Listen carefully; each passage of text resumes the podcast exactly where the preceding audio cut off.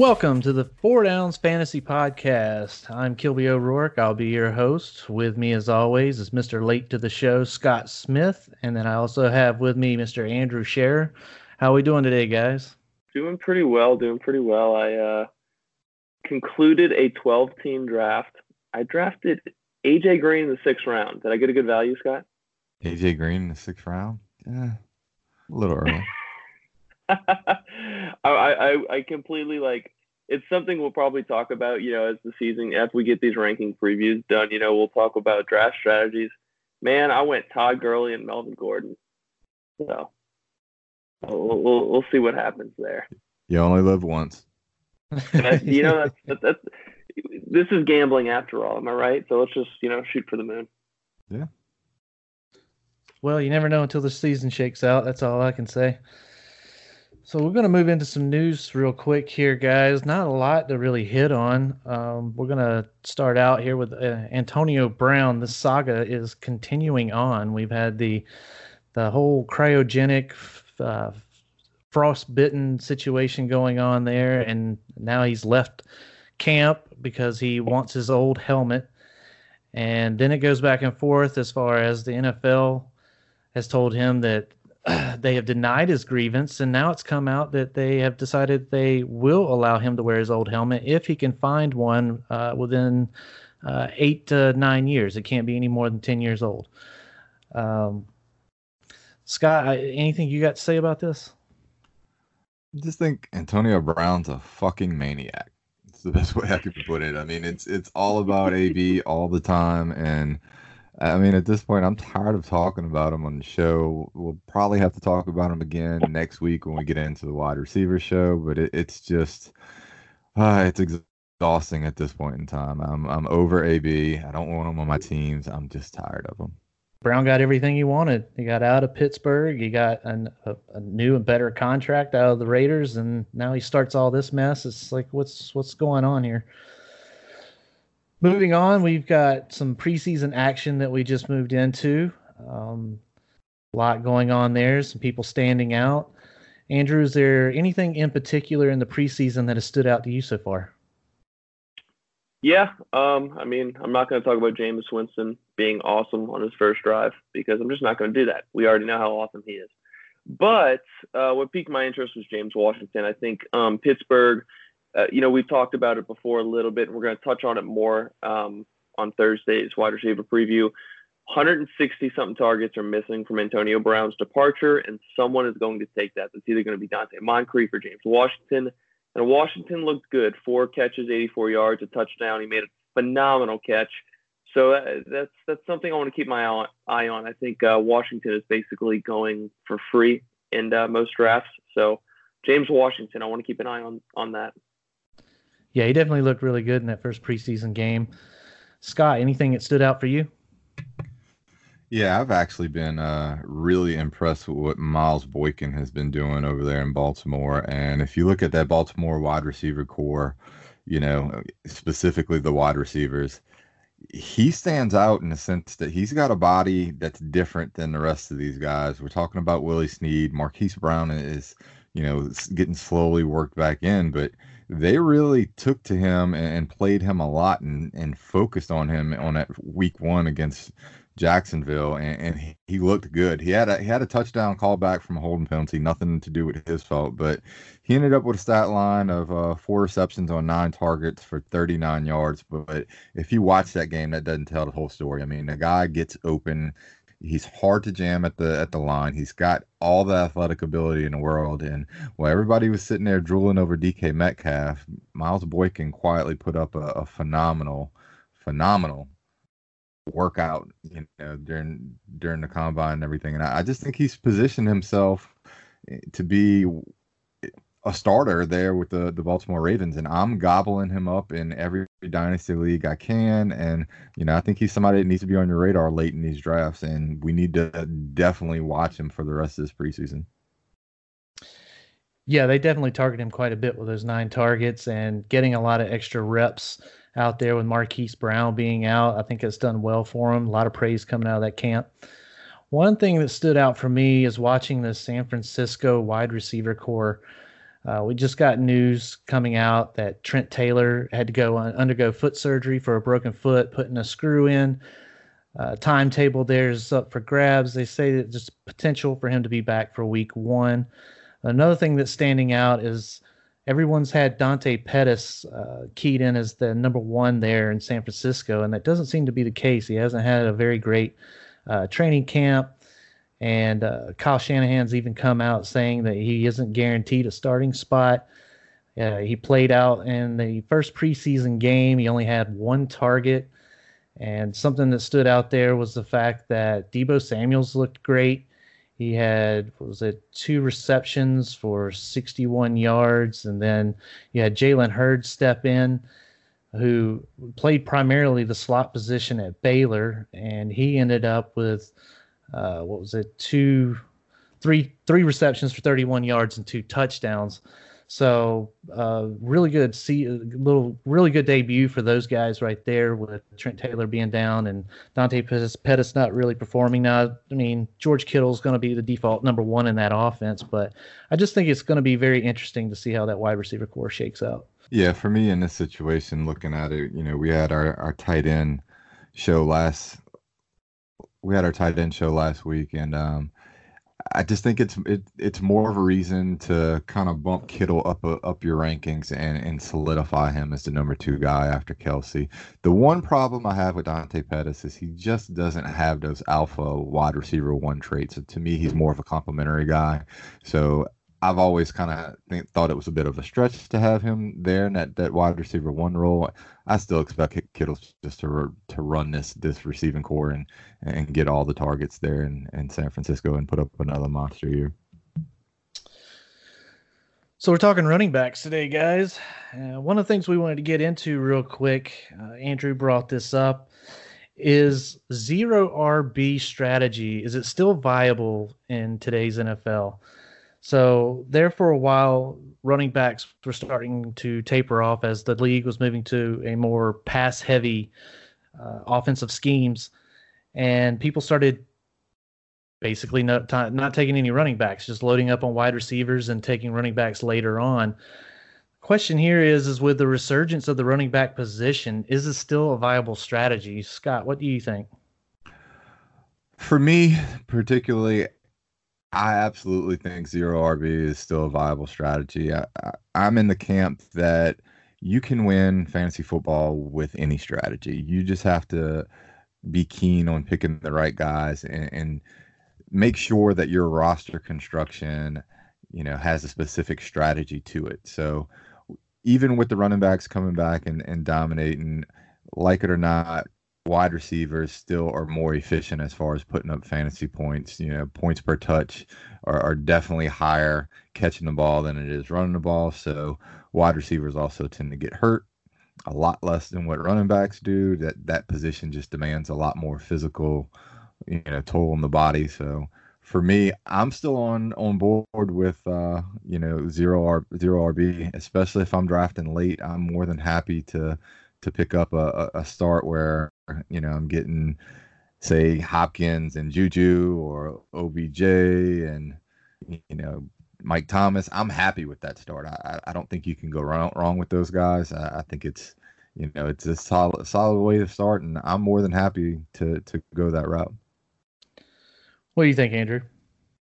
Yeah, so I, I think really if you're not picking in that top four range in a draft, I, I just think going zero RB is kind of almost the way to go. I think, in my opinion, I think you look at the guys like Hopkins, Adams, and even for me, uh, I think Scott as well, Juju Smith Schuster. I think those guys. I think you could really just looking at the ADP. I think if you're picking in the middle of you know your draft, you can go Adams or Hopkins, and you know in the swing pick, depending on how it drops, depending on who you're drafting with, you could be staring at Juju. You could be staring at Odell Beckham.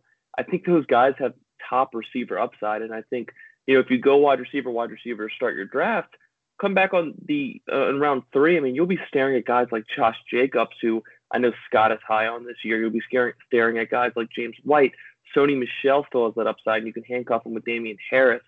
I, I mean, look, I, I've seen drafts where, you know, if you're picking towards the end of round one, you could start your draft with Juju, Tyreek Hill, George Kittle, and you could still grab like a Sony Michel as your RB one. I think I think going zero RB is really the way to go in my opinion, and I, I think I'm starting to realize that it, now that I'm starting to do these drafts, if I'm not picking in the top three, there's a good chance I'm going wide receiver, wide receiver to start my drafts. Yeah, I agree with you guys. I've never been, I've never done the zero RB strategy myself per se, um, but I can see it definitely as far as in the later rounds. If you're picking late in the draft, I mean, that uh, you would go wide receiver, wide receiver, and then pick up potentially your running back within the third, sometimes maybe even the fourth round. I mean, the the position's a little bit deeper than what has been in the past um, as far as uh, the the running backs we got, and a lot of running back by committees going on. So I'm right there with you guys. If you're not getting one of those top four to five guys, uh, waiting is definitely an option. So, well, well, well, where I think it comes out, and me and Scott have had this conversation. I just want to bring it up is that I I, I don't know about you. I don't know about Scott. Actually, I think I know Scott's take on this. I like those middle round running backs a lot more than I like these middle round receivers. I, I think when you get to that range of Robert Woods, Robert uh, Kenny Golladay, um, Cooper Kupp, DJ Moore, Calvin Ridley. You're getting into these guys who they have upside, but I mean, really, truly, how much upside does Kenny Golladay have? I, I mean, I think you look at these middle round running backs. I see a guy like Kenyan Drake. I see a guy like Sony Michel. I really think that they have top 12 upside. But these wide receivers in that range, I just don't like a lot. So I would rather get these the, these two great wide receivers, even possibly three. I've seen people go three receivers to start their drafts. I think it's just a lot safer than gambling on these these kind of mid round wide receivers. I really look the mid round wide receivers, and they really guys I like the most out of there. Chris Godwin, um, Calvin Ridley, guys like that, and they're starting to shoot up draft boards. So I mean, how much do I really want to rely on those wide receivers? Because in my opinion, and I think Scott, you might share the same sentiment. I'd love to hear your take on it, but I think once you get to a certain wide receiver, it just kind of becomes a crapshoot. Yeah, for me, I tend to look at zero RB a little bit differently. I'm a traditionalist from the zero RB standpoint.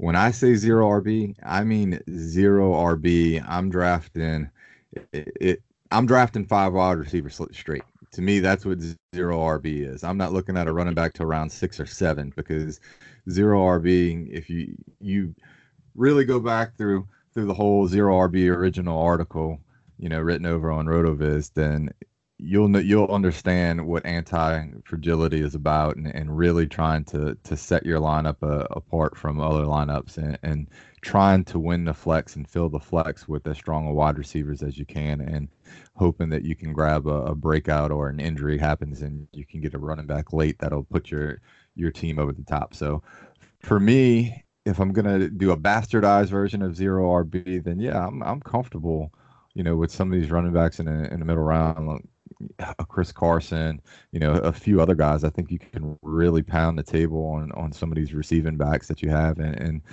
I've got guys slipping down. You know, one of the guys that I really like, we'll talk about a little bit later. But Miles Sanders, if Miles Sanders is my top running back, I'm I'm comfortable with it. So I'm completely comfortable going zero RB as a strategy, and it's something I still believe in.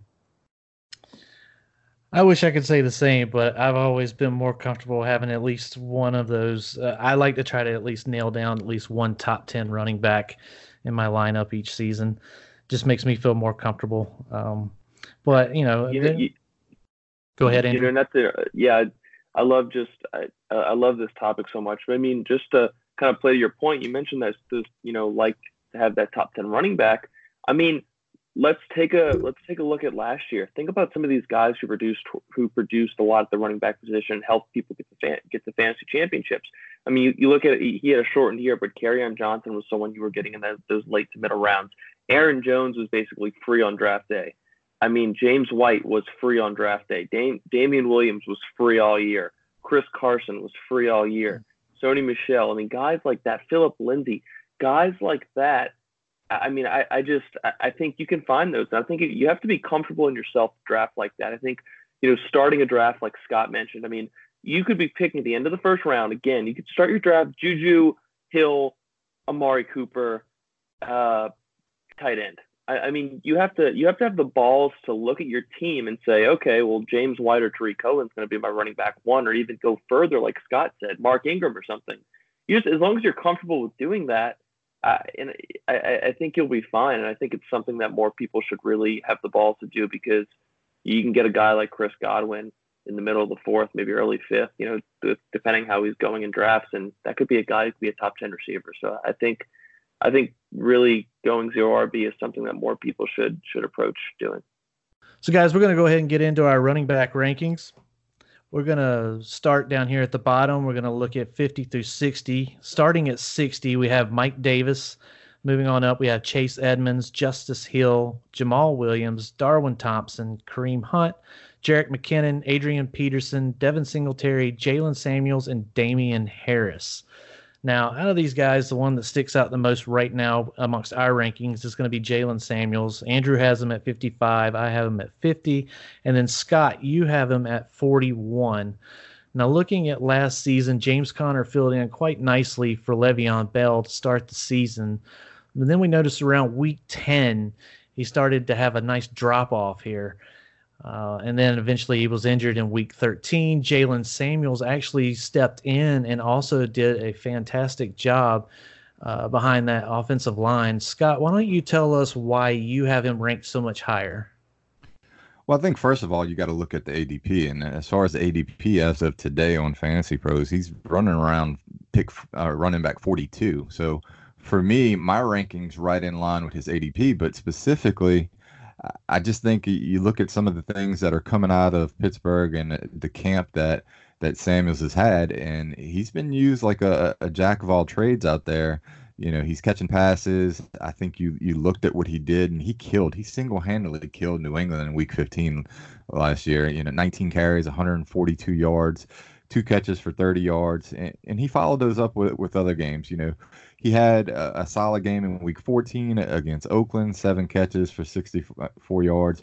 Against Cincinnati, week 17, seven catches for 40 yards. For me, he just has the versatility, and I think he's going to factor more into the run game as Pittsburgh tries to go ahead and, and keep James Conner a little bit more healthy. And I think he has standalone value as a, not only a handcuff, but when you start looking at these running backs that we have this late, what you're looking for is a guy that can both carry the ball if an injury occurs, but also has standalone value in the passing game.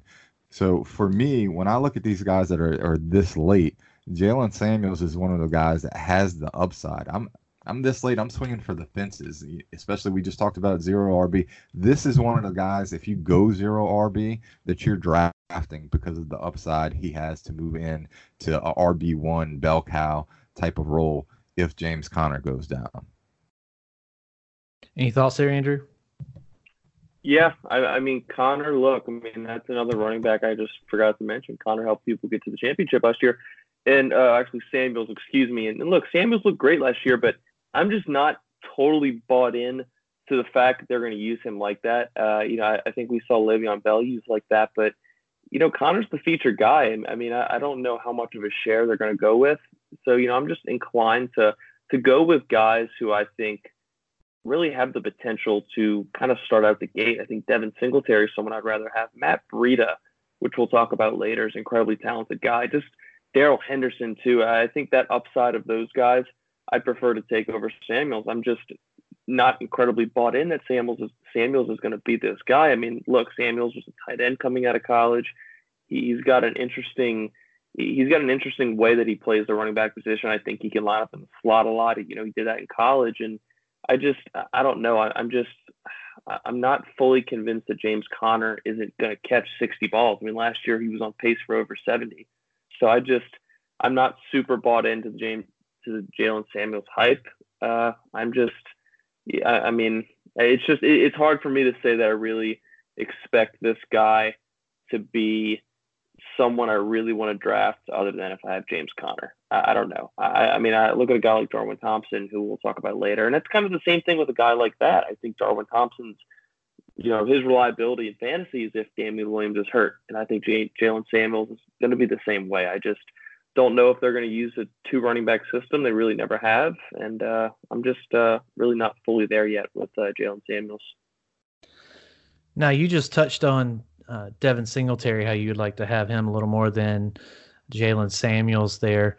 Now with Shady McCoy and Frank Gore, T.J. Yeldon, you know, all it, it's pretty deep backfield right now. I mean, we've already talked about earlier in the in these podcasts that T.J. Yeldon may get cut, but tell us a little more about why you're a little higher on Devin Singletary, Andrew. Um, yeah, I, I mean, actually, um, I, I, which I'll let Scott touch on too, because Scott's got Singletary higher than me personally. But I like Singletary because I think the upside's there. I think it's possible that I think I think almost Yeldon getting cut is almost just almost a given at this point, in my opinion.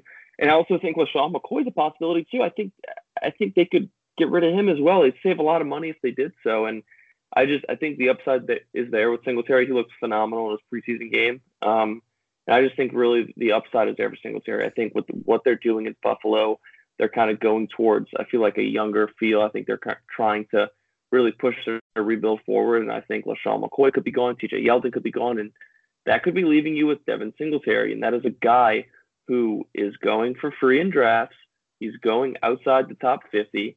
And it's just at the running back position, at least. And I think that it's just there is a possibility that this guy is going to get touches in week one. I think that's something that you have to look for, at least right now in drafts. I mean, again, these guys might not be on your roster, but I think in drafts right now in August, those are the guys you want to target. And uh, I'd love to throw it to Scott. I want to hear what Scott says because Scott's even got him higher than me.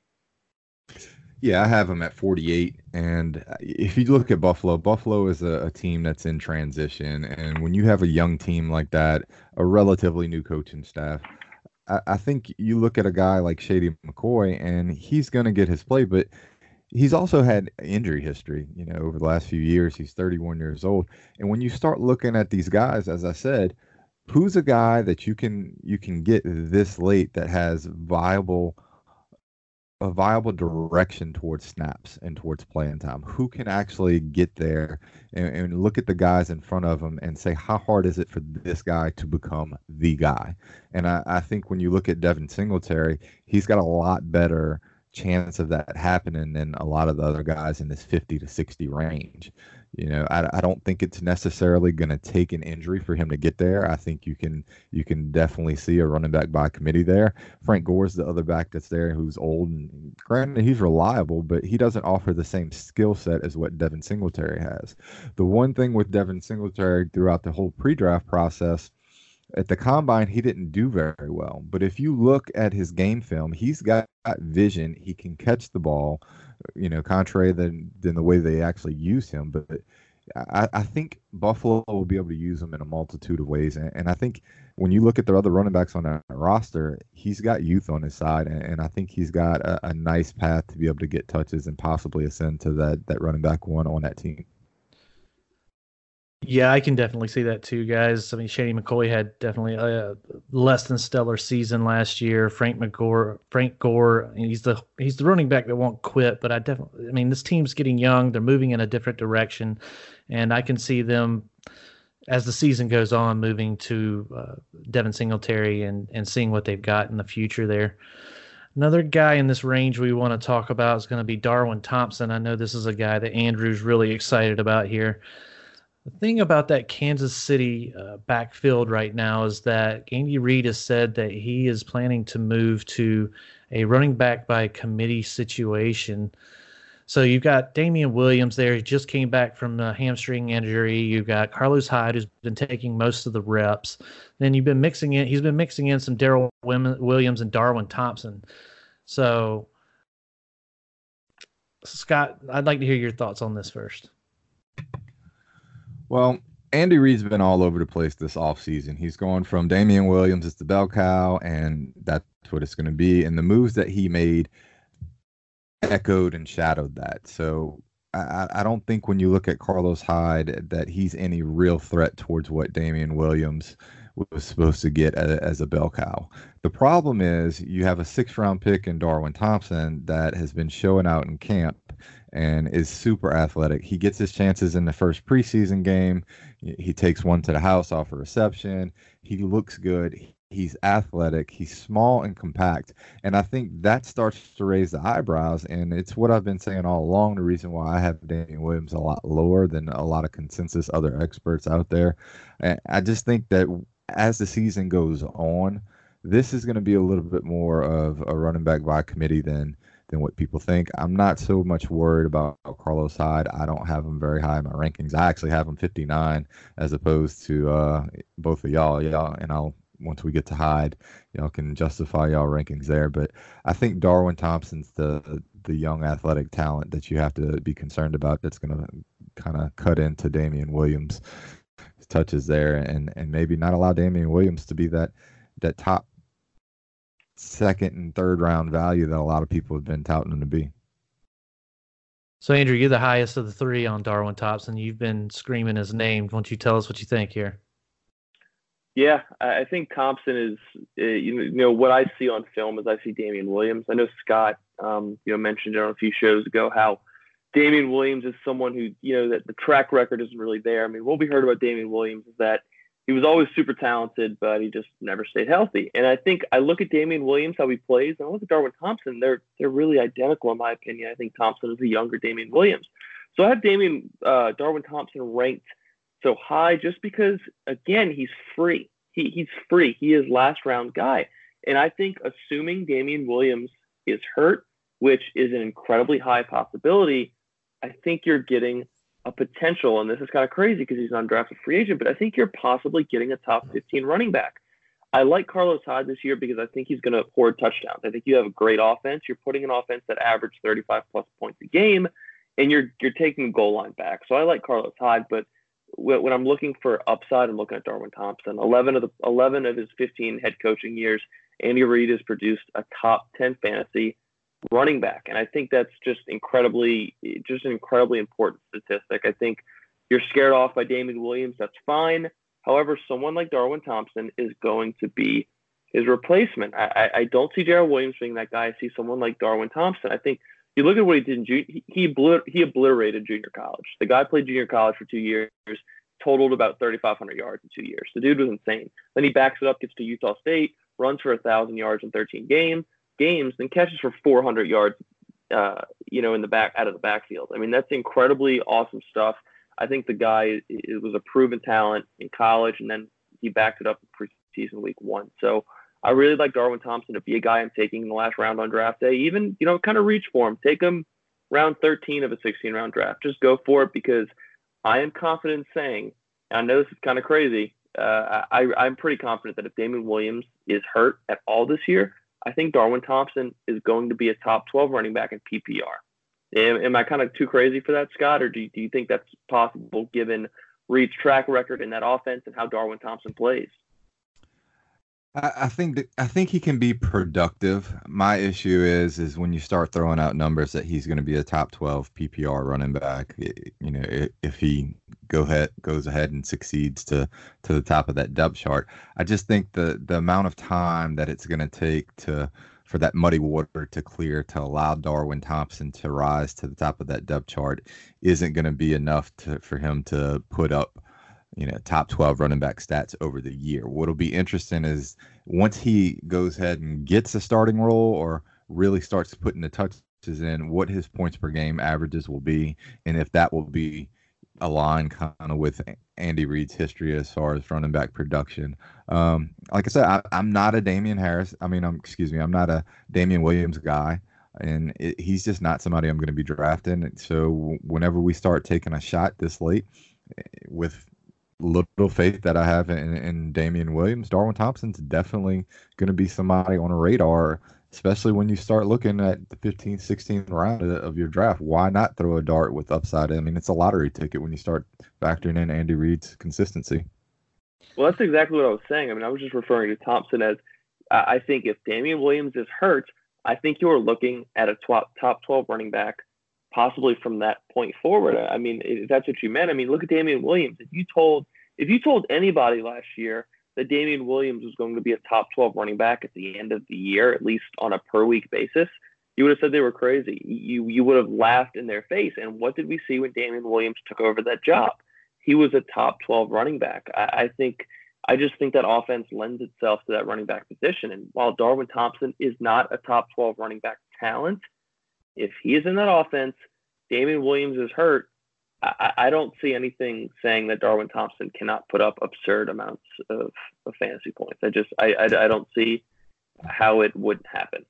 Well, I guess my question to you when it when it would come to that is, like I said, we'll we'll get into Carlos Hyde, but you have Carlos Hyde ranked pretty high compared to to the mm-hmm. rest of us. You have him at 36. So if Damien Williams were to get hurt, it, it seems as far as your rankings go that y- you would suggest that Carlos Hyde would be the person that would ascend to to that lead back role.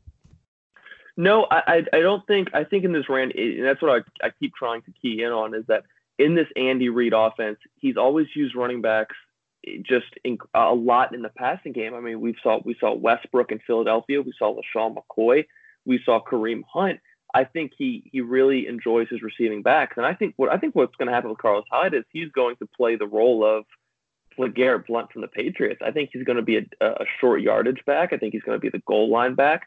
I think he's going to have a cemented role, and he's going to be that safety play that you might need on a bye week. I really think Carlos Hyde even if Damien Williams was gone, I think Carlos Hyde can just be this guy you plug in. I mean, LeGarrette Blunt was a fantasy option. You know, we Latavius Murray is going to be a fantasy option in New Orleans. He's, he's going to get used in a lot of short yardage plays and um, you know a little bit of you know kind of mix and match there. But I think Carlos Hyde is going to have this role where he's going to be a short yardage back and a touchdown back. And I think we have seen that a running back like that will hold value in fantasy league, especially around that 30ish range and even higher. So I, that's kind of where I think Carlos Hyde is going to stay. I, I, I don't think he has the pass catching ability to really excel to the top.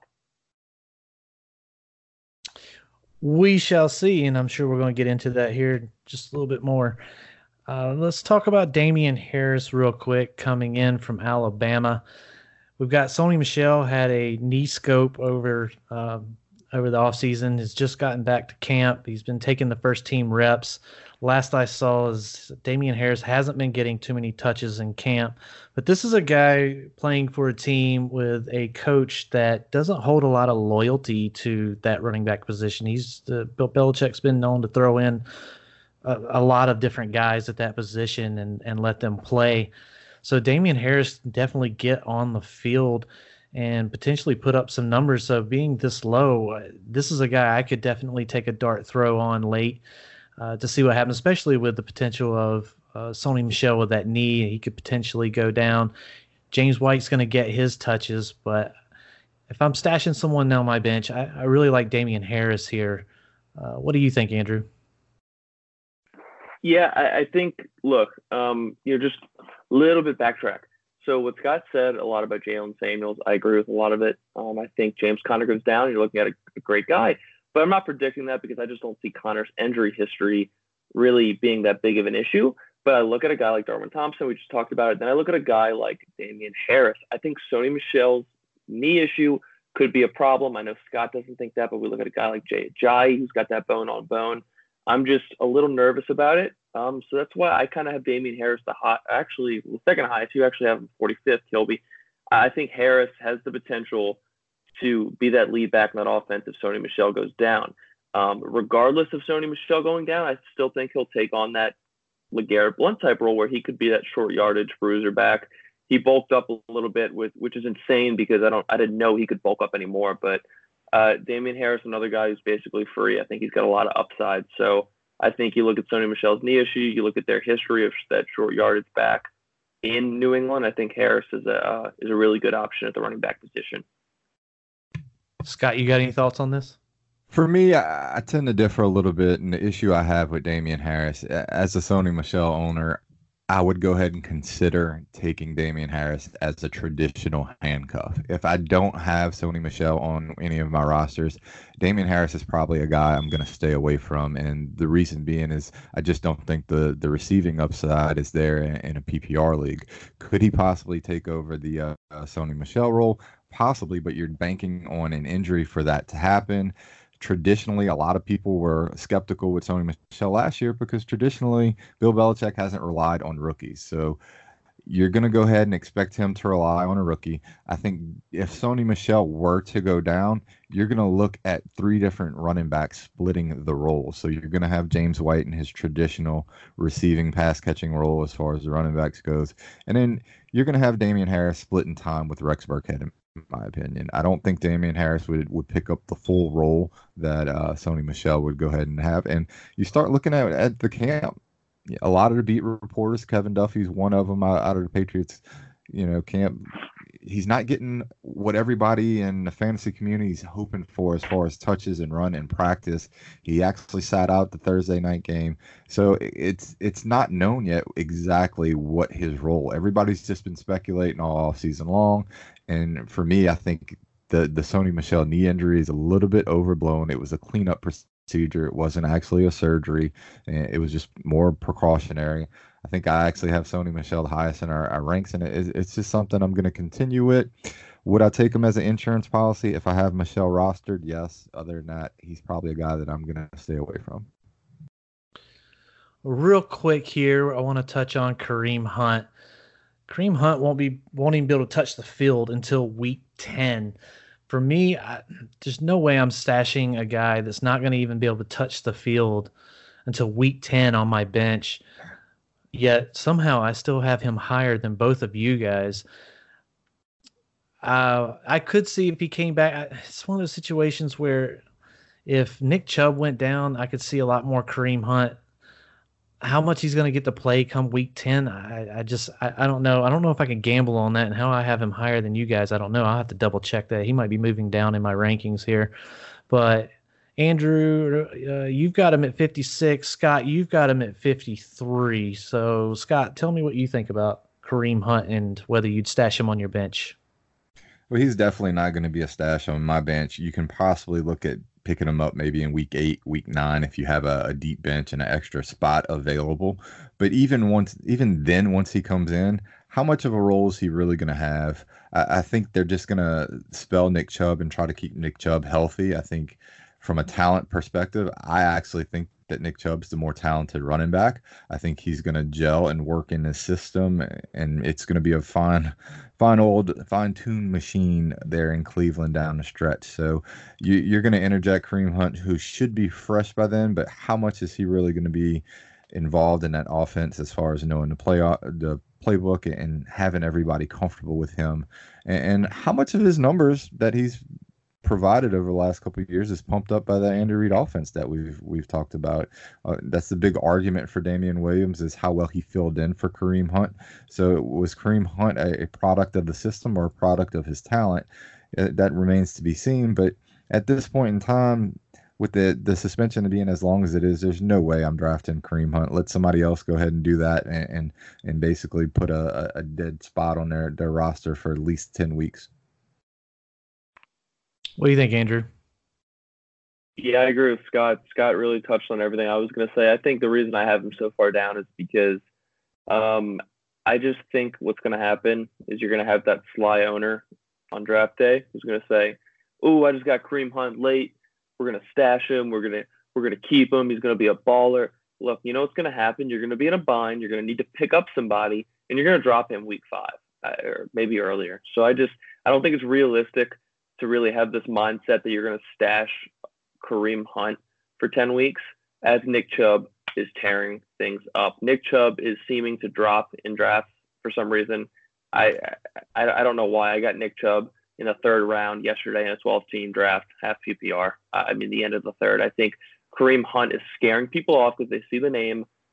Don't don't buy it. Don't don't draft him. Pick him up on waivers week eight. You know, if you're the Chubb owner, maybe consider picking him up earlier if you have a deep bench, but I'm just I'm not intrigued with him at all. I think Andy Reid offense inflated, inflated his numbers, and you're just not going to keep him on your roster for that long. So look for him waivers week eight. That's really all I have to say on it. Any other guys you guys want to touch on in this range, or should we move on? I think we're good to move on if you guys are ready. All right, moving on. We're gonna hit uh, running backs 49 to 40.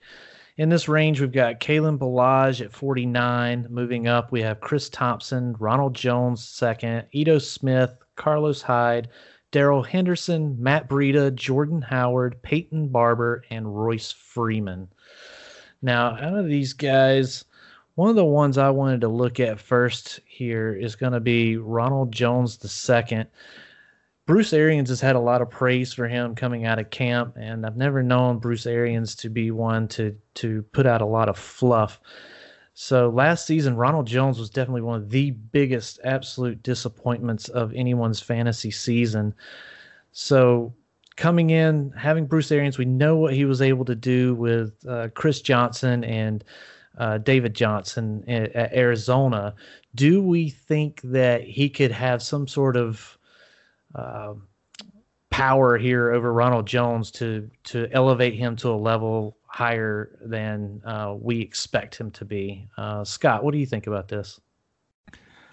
I think what you have to look at with Ronald Jones is how small of a sample size and playing time he actually got last year in his rookie season. It's a new coaching staff, so with the new regime can come a whole different opinion and opportunity for a player. Peyton Barber gets what's blocked for him, and, and that's about it. So when you start looking at Ronald Jones, we actually have him you know, down there a, a, little bit lower than what his ADP is. He's actually coming off the board as the running back 40. Um, so we're kind of, you know, 47 spot. I mean, seven spots back than than what his ADP is. For me, it's more of a, a, a show me issue. Uh, I want to see it before I'm going to invest any any real draft capital in them. And, and when I look at that offense, I, I, know Andrew's quite high, waving the flag for for Jameis. I just think the pass attack is where it's going to be in that offense. I think you're still going to see a split backfield with Peyton Barber, and quite frankly, I would not be surprised in the least bit when you start seeing some of these cuts come if you can possibly see a, another running back there that's going to get some run as well. Yeah, I agree. I think you know you look at Jones, and um, again, I had him number one overall out out out of the rookie drafts uh, PPR leagues. I mean, I just saw it. I think he's an incredibly talented back, but I just don't know how much you can really count on that. I, I think you know, the only upside to it is this. I, I think uh, Peyton Barber is not really anything special.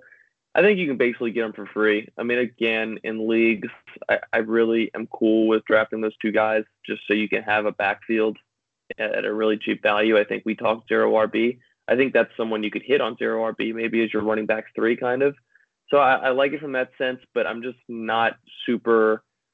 I, I'm not expecting it. I think Jones has the talent. He bulked up, but like Scott said, I think this is going to be a bad defense. This is going to be an offense that's going to chase points. I mean, this is going to be an offense that's going to be passing the ball. So I'm not super intrigued by him, but it's something I'm going to keep an eye on the preseason. I said that last week or the week before that I'm going to watch for him in the preseason. I'm going to keep doing that, but I'm not really expecting too much. So Kalen Ballage here is an interesting one I wanted to talk about. Reports out of camp were that he has been getting a lot of run with the ones. Kenyan Drake has been the guy that's everyone's expecting to be the default starter there. So with Kalen Ballage getting a lot of reps with the ones, do we think this is some uh, good old fashioned competition situation that Flores is bringing out uh, amongst these guys, or do we really think that Kalen Ballage has a shot at being the one there? Andrew, what do you think? I think he's got a chance. It's just it really what Kalen Ballage is to me is I think he's going to be a Frank Gore type, and you know from from, from last year. In that sense, to me, is that he's just going to be a guy who's going to take away from Kenyan Drake. I really don't see the upside for Ballage to be this guy who can take over a backfield. I just don't see it uh, happening that way. I think you look at Ballage last year and he was, I mean, he was fine, but it just really wasn't anything that, you know, stuck out to me. I mean, the guy, he's fast. He, he's a fast guy. He's, he's got a good, you know, 40 yard dash. He had a good speed score. I mean, he was an interesting talent, but I just, I'm just not really intrigued by him. I think he's, again, you know, we talk about zero RB again. I'm gonna keep bringing it up in this range. Is that you know, if you end up with Kenyan Drake, I think you can get Ballage a little bit later and kind of just uh, handcuff that backfield. But I'm not intrigued by Ballage's talent level, and I'm just kind of taking him just just really if I have Drake or if I can maybe you know potentially expect him to get some fantasy points down the stretch. Scott, what's your thoughts on this? So Kalen Ballage hasn't been able to beat out anybody for a number one running back position on a football team since he was in high school. So, you look at his college career at Arizona State, he's got some vision issues and instinct issues when it comes to running back. He just doesn't see a lot of lanes that are there. That being said, at his size, 6'2, 228 pounds, he's got a nice speed score and 40 yard dash and offers a, a good skill set as, as far as receiving the ball. The best thing to me about this thing that's going on here in Dolphins camp, I think he'll get some usage. I, I think you're going to go ahead and see both Ballage and Kenyan Drake split some carries, but I think it's going to be more of a 60-40 type of split with somebody else mixed in as that, that third running back. The best thing for me is that this is depressing Kenyan Drake's value a little bit to where you can get him a round or two cheaper than what you would uh, if the news coming out of camp was that, you know, Drake was just dominating the, the carries and, and everything, all the work in, in training camp. So for me, I'm happy with this outcome. Ballage isn't a guy that I'm going to take too many stabs at in, in, in drafts. I'm more interested in Drake, especially if his value is getting pushed down more towards the middle rounds. So I'm going to touch on this guy real quick. Uh, Ito Smith in the Atlanta Falcons backfield. Andrew, you've got him at 39. I have him at 49. Scott has him at 51 it's come out news has come out that so far that that number two running back spot behind Devonta Freeman hasn't been solidified yet. So Andrew, I want to ask you uh, what what is it that makes you a, a lot higher on him than uh, Scott or I? Yeah, I, I don't think I, I, think you look at that backfield. Uh, Ito Smith is not going to be the guy if Devonta Freeman goes down. I, I think that's just not who he is and that's just not the role that he has been brought in to play over there. I mean, look, he, he played. There was stretches last year where Ito looked like he could do something. I was always super impressed with him out of Southern Miss, you know, down here. Um, I, I just like Smith because I think he's got that this passing downs role set. I think that they could probably, you know, use him in that role no matter what. I think they brought in uh, Ollison. Uh, they drafted him, and I think that's going to be your goal line slash more likely Devonta Freeman replacement. I just think Smith has a role that's solidified. I think he, he could be someone. Now, last year he caught 30 balls, but I think this could be someone who could catch 55 to 60 passes and, and be a viable fantasy bye week replacement or kind of just a, a, top 36 guy who can kind of hold his own in fantasy. Uh, obviously, PPR leagues. I think standard leagues, this guy's almost undraftable. So uh, I've always been intrigued by the talent, um, and I just think they'll they'll use him in that passing downs role, and I think he'll be uh, you know worth owning, uh, especially in deeper leagues. You got any thoughts on this, Scott? Yeah, I think uh, 55 to 60 receptions is is a little bit out there, a lot higher than what my projections would be. Even even when you start looking at last year with with Devonta Freeman going down, he had 32 targets, 27 receptions. Even on those 27 receptions, only 152 yards. So, somewhat disappointing performance there as far as the receiving role goes. I, am just not a big believer as far as ranking Ito Smith up there, even if he is a big receiving back. He doesn't offer much in the rushing department. Last year, he only averaged 3.5 yards per carry. He did have four touchdowns in the rushing department, but I'm just not high on him uh, as far as a replacement. Even if he does get some of the passing work, he's at best going to be fifth on on the pecking order as far as receptions go. So he's just not somebody I'm putting a lot of stock in he's he's not that high upside dart throw that I can get late in the draft. Like I said, I, I, I like a lot of these other guys way more than I like Ito Smith, and, and that's just what's reflected in my rankings. I'm gonna go ahead and take a, a Jaylen Samuels or Devin Singletary over Ito Smith a hundred times out of a hundred. So I want to touch on this Denver backfield real quick with Royce Freeman and Phillip Lindsay. Flynn, Phillip Lindsay came out of nowhere to become a fantasy darling last season, but we can't discount the fact that Royce Freeman was taken to eventually be that bell cow back. Do we think that that will happen this season? Do you, do we do we see a, a possibility that Royce Freeman steps up and actually takes that role, or are we going to see a running back by committee all season? What do you think, uh, Scott? You're high. Uh, actually, I'm highest on him, but Scott, we'll start with you. I, think what you're going to see is a split backfield. I, I, think there's no way for somebody as small as what Phillip Lindsay is to to hold up year after year after year. And I think the Broncos realize that. So I, I think you're going to see Freeman, who had a phenomenal college career over at Oregon, you know, putting up some of the best numbers of any running back in college football history. So I think you're going to see Freeman, who's by all all instances from beat reporters having a, a great camp. I think he's just going to get mixed in more. And I just think you're going to see way too much of a running back by committee. But I think he's a guy that has the upside to take over the role if Lindsay does get injured. So he's a guy that, that I'm interested in, especially if you go zero RB. He would be a prime candidate to go ahead and, and target a little bit later to the late middle rounds. Um, you know, he's definitely somebody I would be interested in. So it, it's just gonna have to see. Well, I want to see how he how he plays in that that week three preseason game and see exactly how those touches are going to be divvied out in that Denver offense. Andrew, you're the lowest on Royce here. What are your thoughts? Yeah, it's kind of just, just to admit to you guys, I should probably move him up, and I'm probably am going to move him up in the next few weeks. Uh, like someone like Jordan Howard, I'd probably even possibly switch out. I, I think I'd probably like Freeman a little more. I mean, look, Freeman was incredibly talented in college. I mean, he, he put up some crazy numbers in that in, the, in that Oregon offense. But I'm just, I guess, where my issue is with Freeman is I'm I'm I'm cream rises to the, to the top guy. I think Scott is too. I think Lindsay, if staying healthy, I think he could he could be an Alvin Kamara type, 15 to 20 touches a game. I think Lindsay is incredibly talented. He was way better than anyone would have thought between the tackles. Um, I think you watch some of his games and you kind of you look at him as this type who kind of ran a lot of outside um, outside runs, but he just ran well between the tackles, and I think he could just be a potential every down back. So I, I think I just look at it from that standpoint as I'm thinking that Freeman is going to be. I keep talking about him. He's going to be this type of goal line back. He's going to be this short yardage back, and I just I don't know if I can trust it. And then on the flip side is Joe Flacco doesn't really move the needle for me. I don't know how good that offense is going to be in Denver. I don't really know if they're going to score enough to really lend themselves to having someone like Freeman be the short yardage back, uh, and he can put up a lot in fantasy, you know, the fantasy area. I just I don't think that offense is going to be good enough to where Lindsay and Freeman can both get theirs, and I just I just don't see it with Freeman. I'm just gonna knock him down just for the sake of thinking Lindsay is going to be the guy who who really just kind of leads that backfield, assuming he stays healthy now. I mean, look, if Lindsay goes down, I think you're looking at Freeman. It's probably going to have to be a top 30 back just because there's going to be no one else there. So uh, I just, I'm just, just really not feeling it with Freeman. I just, I was incredibly disappointed with him last year. He put up 550 yards, which you would have never thought with where he was going in fantasy leagues that he was going to put that number, uh,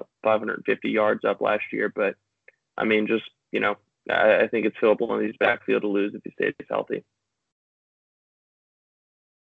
So we're going to move on to a, a, guy that I know Scott Smith is ready to hear about, and that's going to be Carlos Hyde. We've already touched on him a little bit when we were talking about Darwin Thompson. So starting out here, Andrew, you've got him at 36. I have him at 43, and then as Scott mentioned, he's got him. He's the lowest at 59. So, Andrew, what are you seeing here? Because you're you're definitely really high on Darwin Thompson, and you've been a Damien Williams truther. What is it you're seeing here with Carlos Hyde? I mean, again, I really don't have much to add on it. I mean, I can just hear Scott. You guys rip me apart. I think he could do what LeGarrette Blunt did in some fantasy years, and especially the year in New England. I, I know it's it's hard to bank on something like that, but I mean, look, LeGarrette Blunt had years where in standard leagues he was averaging 10 points per game and 15 points per game in his breakout year. I think Carlos Hyde can easily be someone who can look. Let, let, let's look at LeGarrette Blunt right here 700 yards, six touchdowns. He added seven catches. He averaged 11, uh, 10 points per game in PPR leagues. I mean, that's something Carlos Hyde can do. And whether you like it or not, I, I don't have the exact numbers, but I'm pretty sure 10 points per game is going to be around that round, that RB 36, and it might be a little bit higher than that. So I think Hyde is just going to have a goal line short yardage role. Um, now, my concern is that they backtrack and they get rid of him, but I don't see I don't see them getting rid of him. So I, I think Hyde having that short yardage role, I think in that offense, 35 points per game, right? I mean, this is a team who could possibly get into the red zone five times a game maybe more. I mean, come on. I mean, just why not? Like, why not take Carlos Hyde? Because again, he's going for free. So just I, I don't see a reason not to take Carlos Hyde. So I'd love to hear you guys tell me how LeGarrette Blunt was not a viable fantasy options for a few years in, in, in a really good New England offense. For me, it's simple. You're you're arguing Carlos Hyde, and your your primary argument is based upon another player. So for me, we're not talking about an argument that's based around Carlos Hyde's talent. We're we're we're talking about an argument that's based around another player performing in another offense and doing well. So touchdowns as they are are are highly unpredictable on a year to year basis.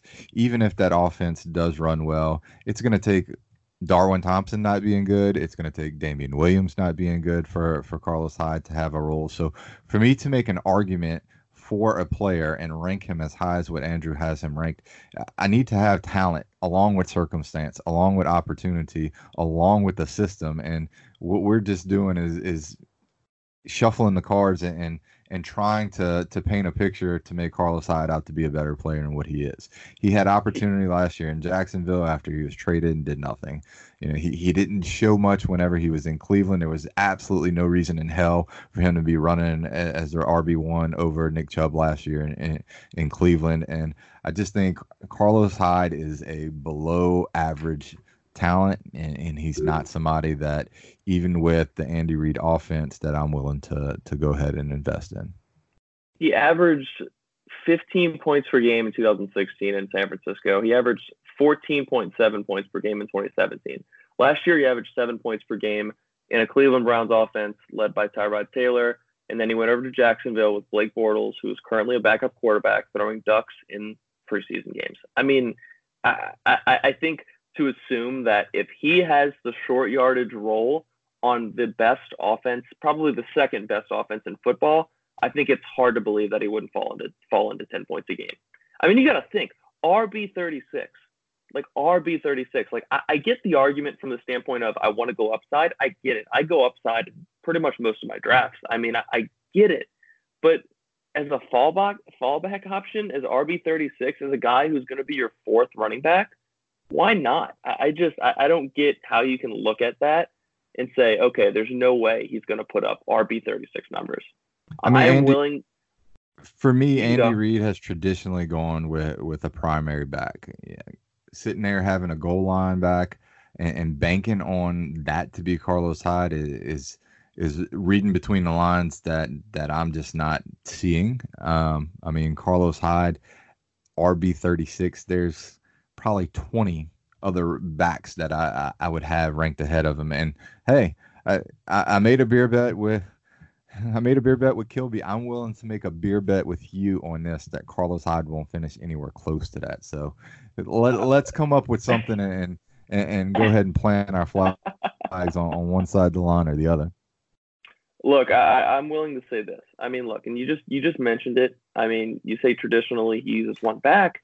Again, you don't like Damien Damien Williams if Damien Williams is not going to play 16 games, if if, if Darwin Thompson, if he's not going to play 16 games as the lead back, I just think it's hard to believe that Carlos Hyde is not going to, on a per game basis, put up top 36 numbers. I I, I just I, I know we've eaten at uh, walk-ons a few times. I'll buy you a meal at walk-ons.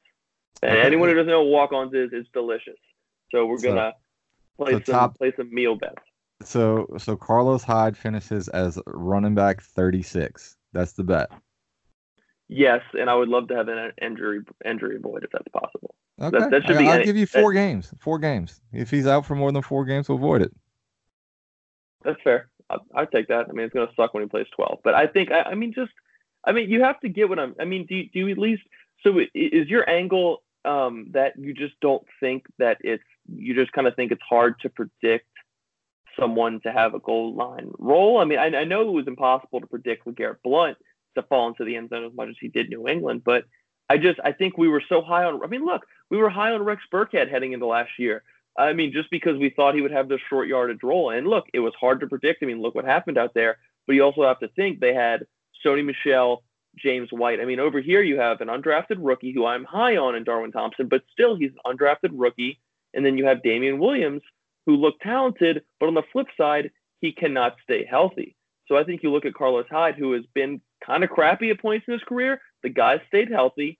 I, I, think to think that he won't be worth running back, your fourth running back on a team, I think is is, is outlandish. I mean, I, I think you have him you have him 59th, right? Is that what you have him? That that's that's out like that that's in the most polite way possible, Scott, because I respect the hell out of you and I think you're one of the best guys in the industry. I think that's that's insane that you have Justice Hill ahead of Carlos Hyde. Like what the hell, Justice Hill really? Like I, I just I think I, I, think you need to move Carlos Hyde up in your rankings, please, just just for me to look at at least.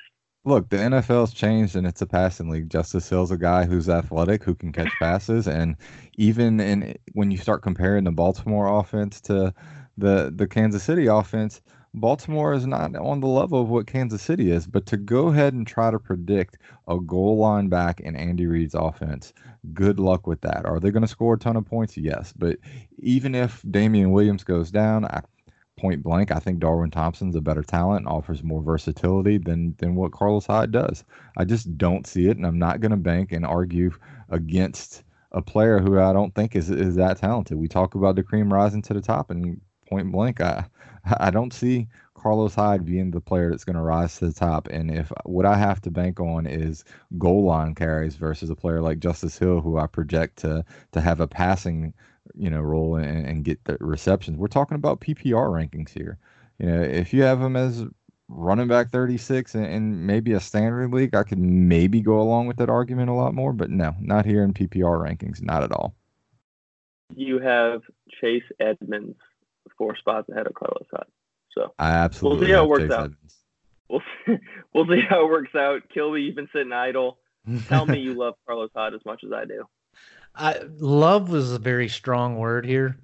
uh, well, I, I have him ranked a little bit higher than probably I should.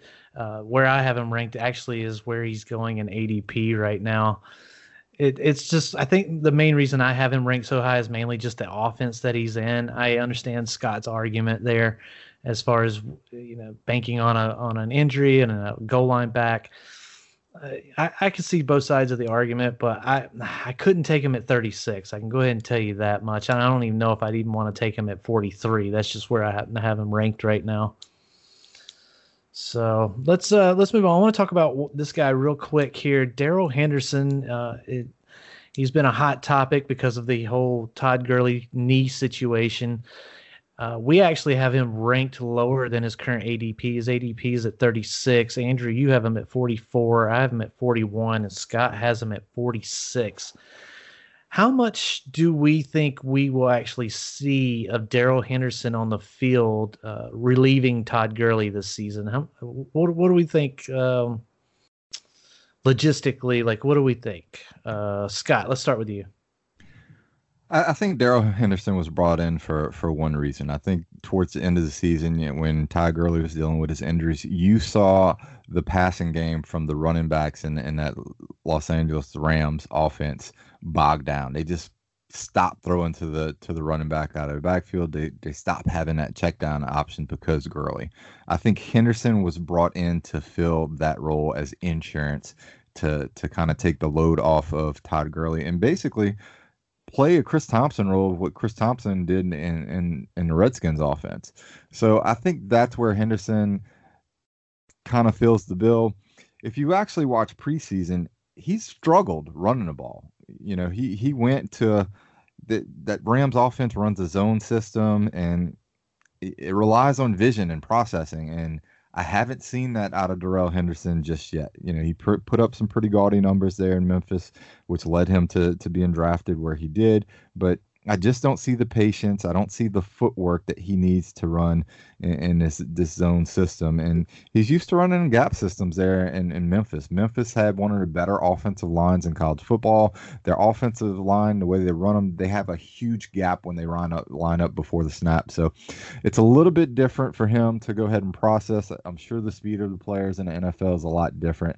So I don't think that he's going to have as much of an impact as what a lot of people have. And just like we talked with Sony about Sony Michel, I think just the fantasy industry, fantasy Twitter as a whole overreacts a little bit too much to injuries. I, I think Todd Gurley's going to end up being fine and be a little bit of a value probably where he's being drafted. I think he should outperform his ADP, and, and I think Henderson's not going to be quite the the the running back that a lot of other people are, are projecting him to be. So I, am a little bit lower on him than what his ADP is. I'm willing to miss out on him and and on a lot of drafts. So, any thoughts there, Andrew? Yeah, I'm with Scott. I think I'm okay with missing out on him. I think he's going a lot higher than um, I'm comfortable taking him. But look, I mean, I had him at you know 44 for a reason. I think it's going to be interesting to see how his preseason kind of finishes up because you know they have a guy over there, Malcolm Brown, who could really fill in just fine for Todd Gurley if needed. I think I think Henderson was kind of just an upside play from them, and just just in case Gurley's knee was to um, you know keep bothering him. But look, I, I think we'll talk about it a little bit you know later in the show. I think Gurley could end up being just fine. That's what people are indicating, and I just I think Henderson is just this guy you're to take if he falls to a certain point and there's no one else on the board you want because you know like it or not if Henderson is right and if he is a decent running back I know we just argued about system and you know talent and all this stuff but look I mean Henderson could be a top 12 running back if if that Rams offense is what it is and there's no Todd Gurley so I just I think it's just kind of an upside pick and someone you're just going to stash and you know you're just going to use if Gurley isn't right So, uh, anybody else within this range that either of you guys would like to touch on? Yeah, I think there's one name that sticks out, and I, am I know Andrew will probably back me up on this, but I'm really interested in Matt Breida. I think Matt Breida showed a lot last year in that San Francisco offense as far as what, what he could do, and I think he really has the respect of that coaching staff and his teammates because he played through a ton of injuries last year and was out there week in and week out. I wrote him on a couple of teams, and, and he helped me get into the playoffs, and when I had some injuries to Leonard Fournette and a, a few other guys, so. I think in that offense, I think there's a role there for Matt Breida. Uh, you know, Tevin Coleman's been banged up and he's had some injuries. Jerick McKinnon's still dealing with knee issues. So I, I think Breida is probably the guy that this coaching staff may be the most comfortable with whenever it comes to to the season and you start having some of the injuries and some of the the you know just things that happen during the season. I think Breida is just being way undervalued right now when you start looking at, at some of the ADP and things. And uh, you know he's a guy that I want. I think when you start talking about these players outside of the top 40, and we'll get into to that a little bit later with some of our picks that could could really uh, outperform their their ADP. I, I think Breida's a, a prime prospect to do that the most talented running back in San Francisco, and we'll talk about him later. okay. Okay, we'll move on here. So we'll touch on running backs 39 to 30. Starting at 39, we have Darius Guice. Moving on up, we have Dion Lewis, Nyheim Hines, LeSean McCoy, Rashad Penny, Lamar Miller, Miles Sanders, Austin Ekeler, Duke Johnson, and Tevin Coleman. So, one of the guys I want to touch on here first is going to be Miles Sanders, uh, the Philadelphia Eagles. There's been a lot coming out, a lot of praise about him in training camp. Uh, he's had a great training camp. But the thing about the Philadelphia Eagles is we've got Doug Pederson, who loves to use a running back by committee. They traded for Jordan Howard. So we've got Jordan Howard, Miles Sanders, still got Wendell Smallwood, lingering around with Corey Clement. And uh, out of these guys, I, I, really like to see Miles Sanders step it up. But do we see do we see Doug Pederson eventually maybe taking the reins off and allowing Miles Sanders to just take control of that backfield? Andrew, you got him at 34. I have him at 33. Scott's highest on him at 30. So let's start with you, Scott. I mean, we, we touched on Doug Pederson using a running back by committee. I think that's out of necessity. We start looking uh, at, at a Jay Ajayi who's bone on bone used up. He's not even on a roster right now. And you got Corey Clement, Josh Adams, Wendell Smallwood, and, and, the list goes on. You just start naming the guys that have run there. I think that's been a necessity thing. And, and we're talking about a, a guy in Miles Sanders who – you know, at, at, Penn State had to sit behind Saquon Barkley for two years, and then when he got his chance, he proved that he could be a bell cow running back. You know, I think the athletic measurables are there, the production was there when he actually got the chance to take over for Saquon, and all the things that are coming out of camp are, are just glowing about him. And his his primary roadblock to to becoming a bell cow three down running back is Jordan Howard, who's been just kind of a, a, a jag, uh, just another guy for the lack of a better term. And for me, I think Miles Sanders is a guy who may start off slow the first four to six weeks. But I think once he takes over, you've got a highly potent Philadelphia Eagles offense. You start looking at the other weapons on there. The offensive line's good. Everything is there for him to be one of these guys that takes over, you know, week six to eight, somewhere in that range. And down the stretch, he's absolutely one of the guys I have on my list as a league winner. Miles Sanders is a guy that I'm targeting in almost all of my drafts because I think that much of him. I think, uh, you know, I, I, have him ranked where I do because I think it's going to take a little while. I think initially he's going to be splitting some carries with Jordan Howard until they get things figured out. But I think once he takes over, he's going to be clearly the the lead back there, and I think he's going to be put put up some explosive numbers on a week to week basis once he gets his chance. Yeah, I'm with Scott here. I think talent level is out of control with Miles Sanders. I think you look at him at Penn State, and you're really kind of wowed that he, he he didn't start. But I mean, I guess you look at Saquon Barkley, and you're like, okay, well, I get it. But Miles Sanders is great. Um, I, I really expect him to be one of the more talented running backs out of this rookie class. But kind of, I'm with Scott here, and I have him this low just because I think it's going to take a while for him to get there. And also, I'm not as convinced as Scott is on the fact that Pederson is willing to go with a run, run one running back backfield. So I just, you know, you look you look back to Pederson's time in um in Kansas City, and you know, it was now it was towards the tail end of Jamaal Charles's years, so I think it might be unfair to judge him on that. But you know, I think you saw him use Spencer Ware out there, and I think I just I'm not fully convinced that you're going to see Miles Sanders get a lot of work. Um, you know, and be features that back. But look, again, we've seen guys like Alvin Kamara, um, you know, live off of 15-ish touches a game and finishes a, as a top 12 running back. So I mean, look, really great offense, easy schedule. I mean, Miles Sanders could have 15 touches a game and still finish as the top 20 running back, uh, maybe even top 15. So I like Penny a lot. I think, like Scott said, if you go true zero RB, I think Sanders is someone who you'd probably be excited with as uh, one of your starting running backs. So I want to talk about these next two guys together we had the Duke Johnson trade to the Houston Texans, and then we've got Lamar Miller there, who's still slated as the uh, number one running back. To say the least, Lamar Miller's probably been one of the more boring running backs in the league over the past uh, couple years. Now that we got Duke Johnson there, it seems to bring a little bit of excitement. I'm a little higher on uh, Lamar Miller and a little lower on Duke Johnson than both of you guys. And the reason I believe I have that as right now is because Lamar Miller's still, as of now, the number one back in that backfield. Now, we could expect Duke Johnson to take over, but we've never really seen Duke Johnson in that type of role. So I'm a little hesitant as far as moving either guy, like uh, moving Lamar down or Tevin or Duke Johnson up in that aspect. Am I am I way off here? Is there something I'm not seeing that you guys are seeing? Uh, tell me about it, uh, Andrew. Let's start with you. I just think Duke is incredibly talented. I, th- I think we haven't seen him in this lead downs role, but again, we're seeing it in fantasy. And just like I said, I think you don't have to you don't have to have this lead back role to be a top running back in fantasy. I think you know you see it with James White last year with running back ten.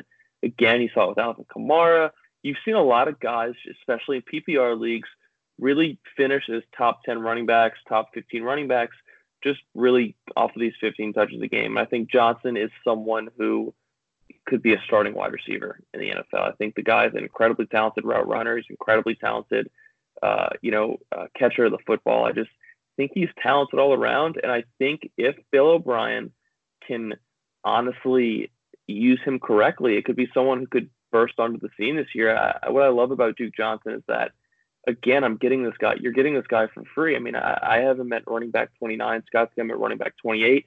But his current ADP was 55. Now, this might have been the ADP when he was in Cleveland. But even if it spiked up, it probably spiked up 15 spots. I mean, this is someone who will go off the board around running back 40. And I think it's just someone that you can get at a great value and it's worth the risk. I think this is a, a type of player that Deshaun Watson – could incredibly just benefit from. I think this is someone you could move in the slot. You can have him out of the shotgun a lot. And look, I think he's untapped potential as a runner as well. So I, I think you go back and you watch Duke Johnson tape and you realize how talented this guy was in such a short amount of playing time that he received. And uh, I kind of feel good that Scott's got him ranked around me. Scott, um, you, you kind of agree with the uh, fact that Duke just hasn't really gotten the look that he deserved to get in his uh, short career? Well, I think one of the things you have to look at when when we start talking about Duke Johnson is how efficient he's been throughout his career. If we look take a look at playerprofiler.com, production premium last year, he was the running back 5. Yards per touch over the last 3 or 4 years, he's been ranked top, the top running back. So, from an efficiency standpoint, it's there, but when we start looking at things, he was criminally underused last year in Cleveland, but you know 2017 he had 74 receptions and almost 700 yards. And he you know both of the years before that was over 500 yards received and with around 350 yards rushing is what he's pretty much produced. We've seen what lamar miller does as the lead back. He's been bland to to, to put it the best um, I mean, he, he's good for about 1,100 yards, but that's about it. You're not getting any break off long runs. You're not getting great, great production there in the passing down. He's getting just enough for, for what, you know, the playing time he's had. And he just hasn't had any type of competition really for, for his touches. I, I think we talk about it a lot. The cream rises to the top, and I just flat out think Duke Johnson is a better running back. Even if he doesn't take a traditional lead back role, I think he's vastly superior in the passing game. I really like this this Houston offense as far as what they're going to put up, and I, I think there's a, a role for him to operate in, in the, the within that that short to intermediate passing game. And I think he's a mismatch. And I think they're going to use him as such. And I, I think you're going to see an added dimension to that Houston offense this year, which is part of the reason why I have Deshaun Watson so high. And I just think whenever it comes down to it, I'm going to go ahead and rank Duke Johnson over Lamar Miller because I'm that confident that he's a more talented back than Lamar Miller. I think you have to look at it as well as, you know, it, this kind of goes back to the Carlos Hyde thing I'm saying is that in fantasy, it's kind of volume is everything. And I think if you have a offense that you think is going to be as great as a one Kansas City, as in Houston, if you think that offense is going to be good, take these skill players in that offense because they are going to have more opportunities at targets. They're going to have more opportunities in the red zone. They're just going to have more opportunities overall to put up fantasy points. And I think that's what you have to look for in fantasy.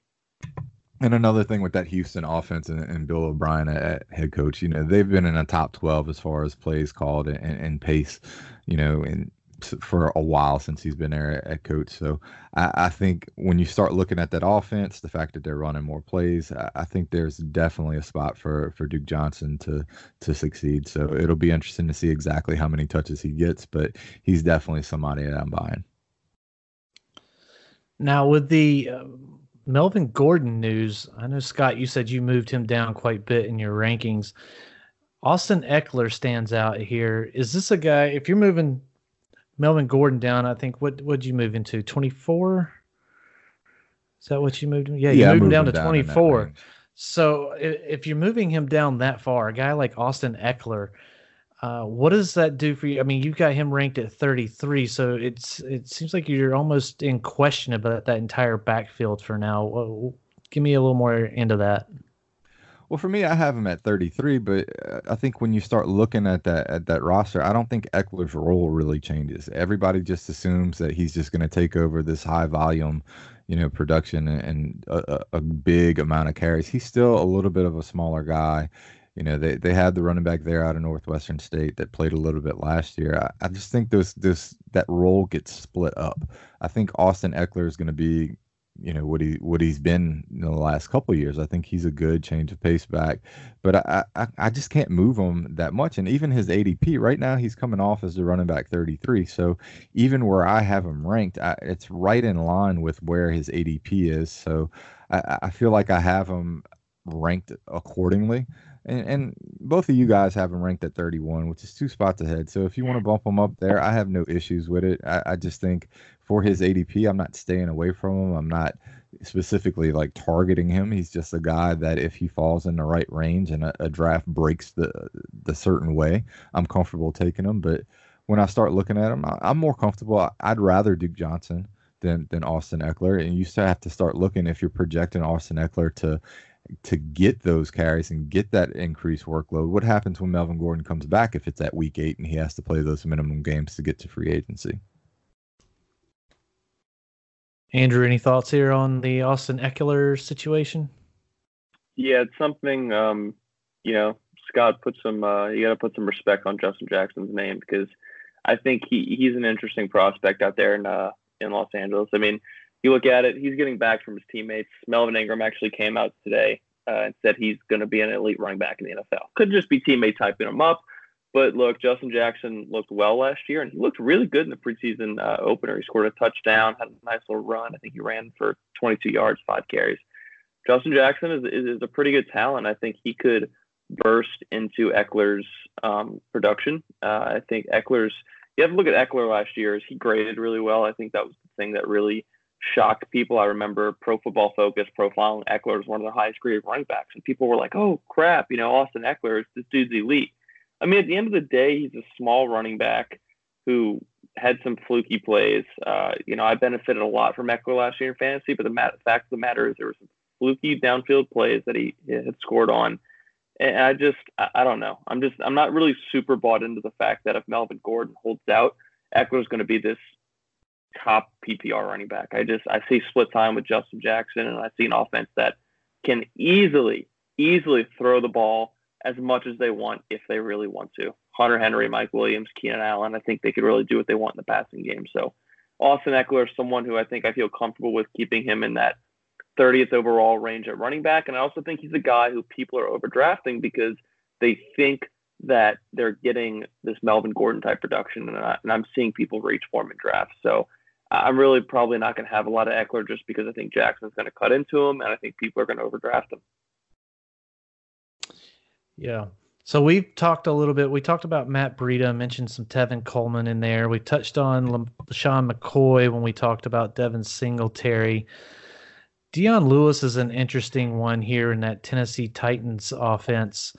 Uh, just noticed here, Scott, you have him at 35. I have him at 38, and Andrew, you have him at 42. They've been talking about using Derrick Henry a lot more in that offense.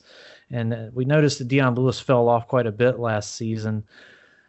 What do we really see out of that backfield for the Tennessee Titans this season? Do we do we have any real high hopes for that at all? Scott, I'm gonna start with you since you're the highest on him.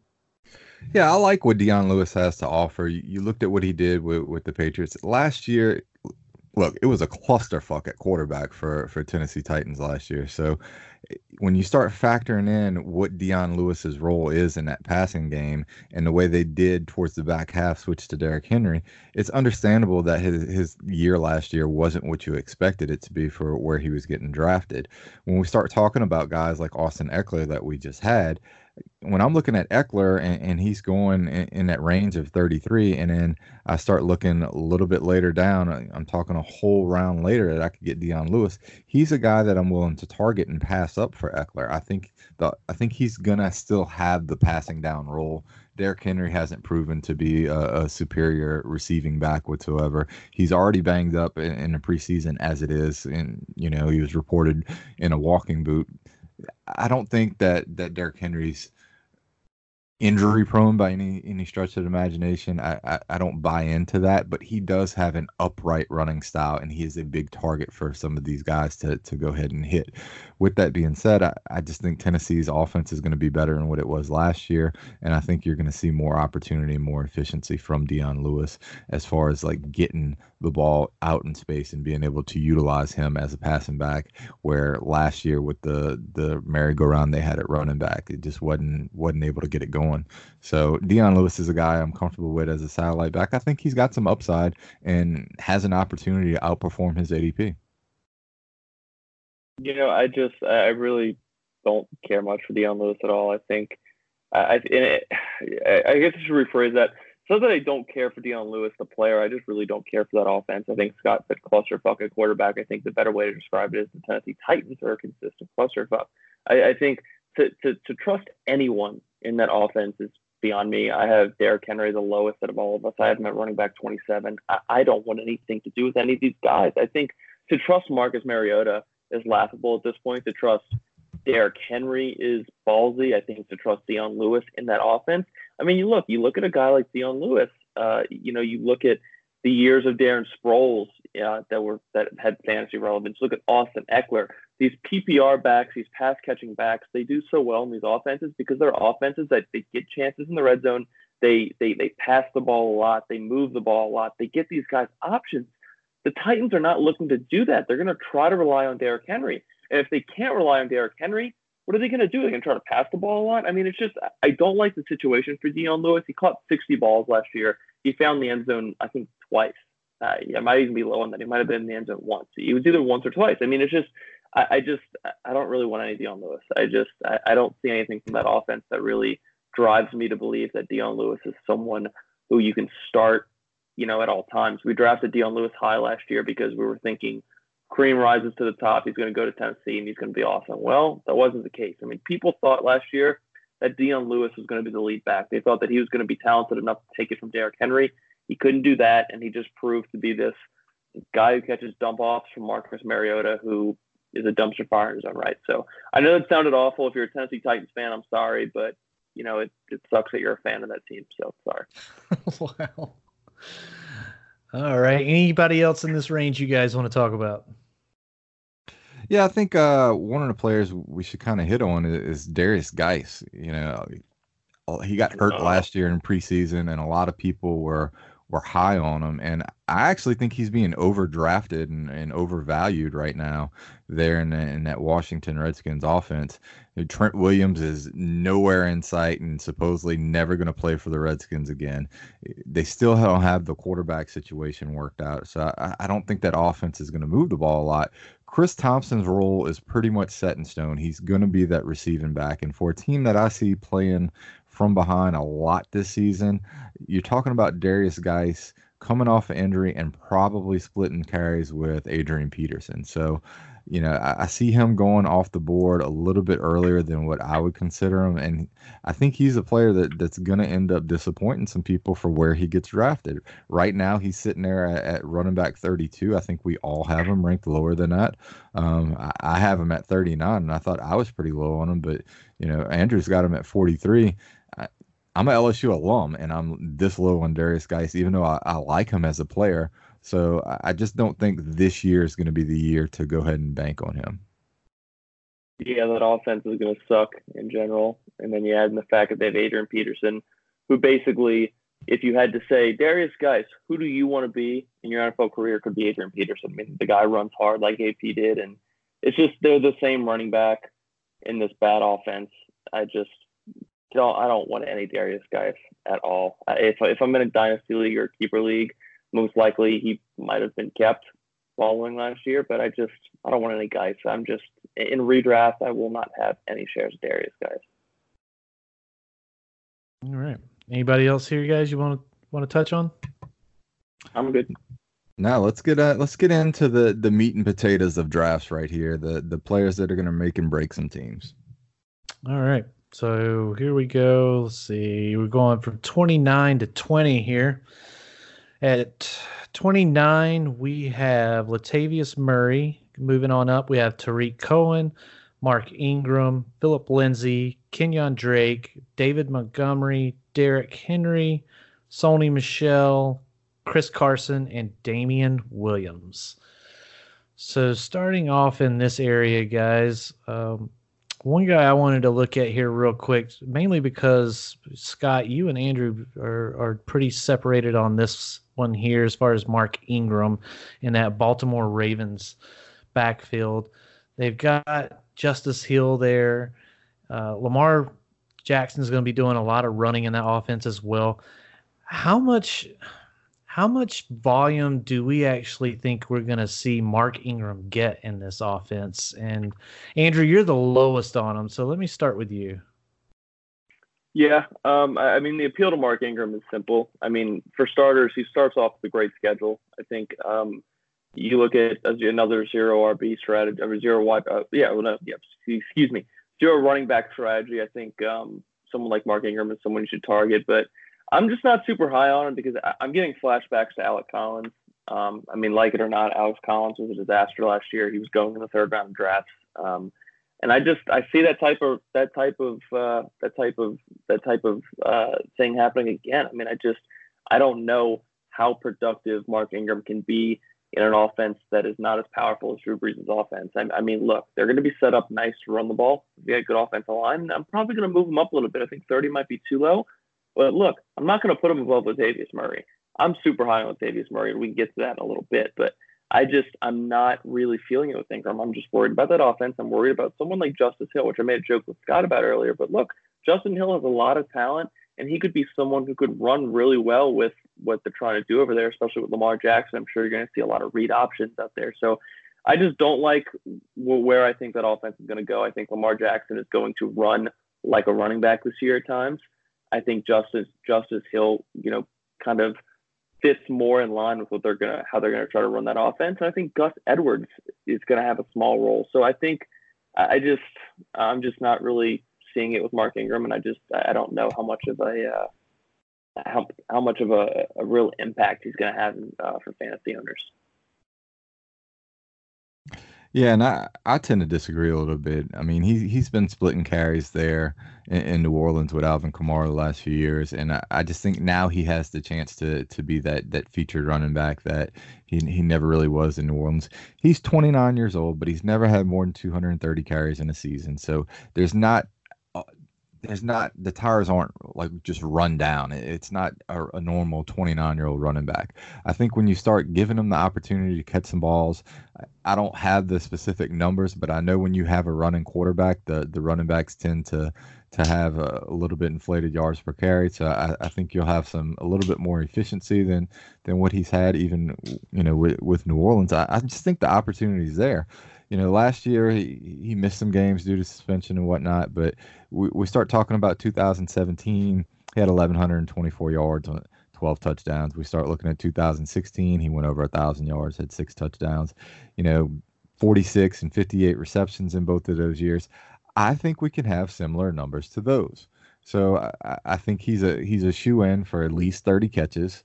You know, I, I think he's I look at him and, when I start projecting out like where where I have him, I think he's going to have just over a thousand yards and about seven or eight touchdowns.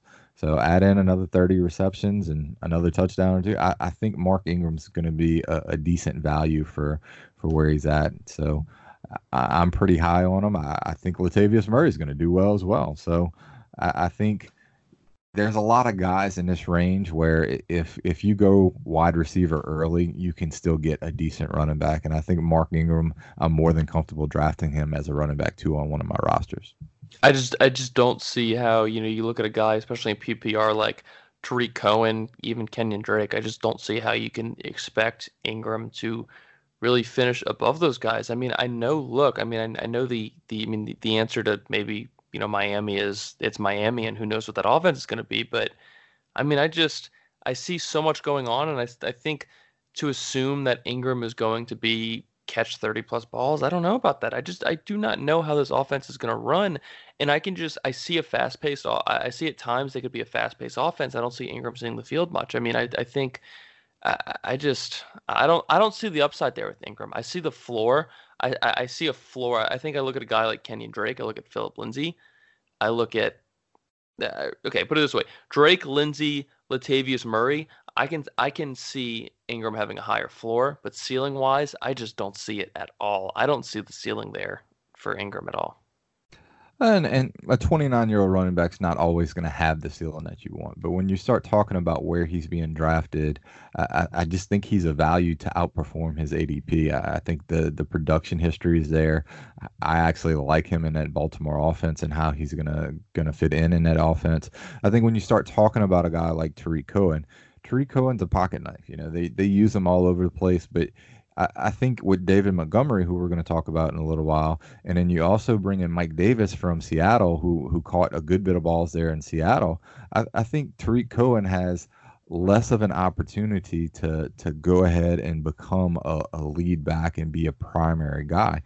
You know, a lot of the, the word is that Mitch Trubisky's been uneven in camp at, at best. So, as far as seeing Tarik Cohen having more competition than what he did last year and outperforming you know his ADP or even Mark Ingram in, in this conversation. I, I just I, I like Mark Ingram a little bit better here. I just, I mean, I, I also think that you, just what you, what you said was interesting too. I mean, Tarik Cohen again. These guys don't have to be lead guys in their offenses to be top guys. I mean, look at what Tarik Cohen did last year. Look at James White last year. I mean, you see these PPR backs and they have these floors. I mean, Cohen averaged 15, 15 PPR points a game and he barely touched a thousand total yards. I mean, you just uh, you just add in you add in 70 catches, you add in yardage uh, after the catch. I just think some of these running backs have higher ceilings. But I mean, look, I, again, I get the appeal of Ingram. I get it's an easy schedule. It's a good offensive line. It's going to be a decent offense. I just I get it, but I just I think in a PPR league, I see a lot more players with higher upside. Yeah, and as far as Tarik Cohen goes, he's just a guy that I think last year he was the number one running back as far as production premium, third in yards per touch, second in breakaway rate. You know, a lot of those those plays, he had some big plays. I just think he's a guy that's going to be due for a, a, little bit of regression, especially when you look at how some of his touchdowns came. Is he going to have 89 targets again? It, it remains to be seen. How much is David Montgomery going to cut into you know, a lot of the receptions that he was getting. I, I, for me, Tarik Cohen's a, a Darren Sproles clone. I just don't think he's in as good of an offense as what Sproles was during his best years. I, I worry a little bit. I'm I'm a little bit high on, on, David Montgomery. I've been warming up to him, and then I, I'm actually higher on Mike Davis than what consensus probably is. I, I think he's going to be another guy who who dips into to some of this action and and I just wonder how much that Chicago offense is going to take that next step that everybody's waiting for. So, with that being said, I'm just a little bit more comfortable, like you said, maybe with the floor of what Mark Ingram brings in that Baltimore offense. I can, I, I can, I can agree to that. I'm sorry, Kilby. I was literally just talking to agree with Scott instead of just letting you go. So you're good. You're point good. guard us up, Kilby. We, we, we, we've just, we, we've touched on quite a few guys here already. And honestly, the way you guys been going at it, I'm not sure which one to bring up first. So I'm just going to go ahead and start with uh, these Chicago running backs right now, since we just uh, since you just hit on them pretty good with David Montgomery and Tarik Cohen. I just want to go ahead and lump those two guys together because we've got them within five spots of each other. So Tarik Cohen last season finished as the running back 11 Yet this season, we've got him ranked at 28 overall between the three of us. Uh, that's that's that's a pretty big difference from where he finished last year to where we're putting him this year. And I know they just drafted David Montgomery to come in and fill in on that um, Jordan Howard role.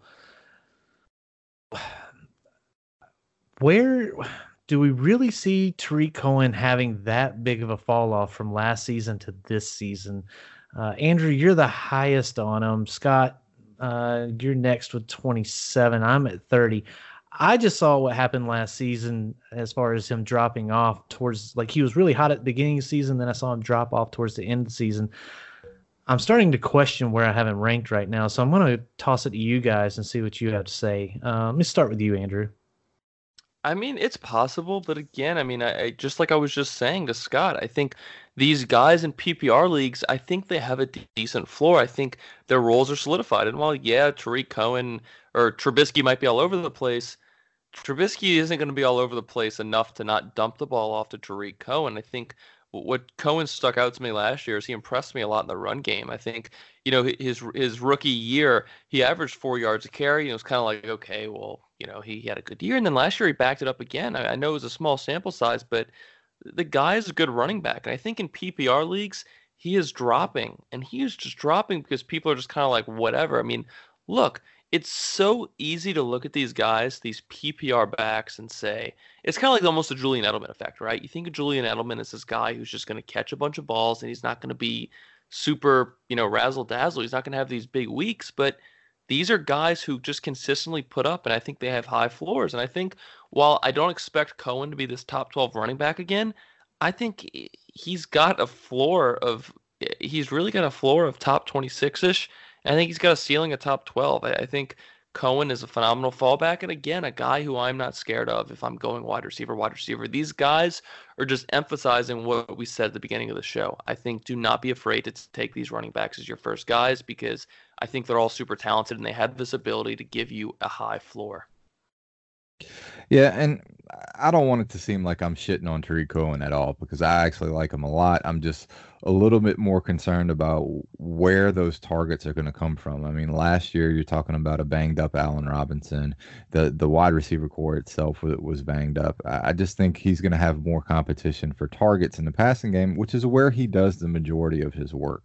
You know, can he break those long runs? Yes, and he he did last year, and that's why I, I project him to have some regression coming in the touchdown department department this year. So for me, I just think he he played a little bit over his head. He was the most efficient running back in the NFL last year.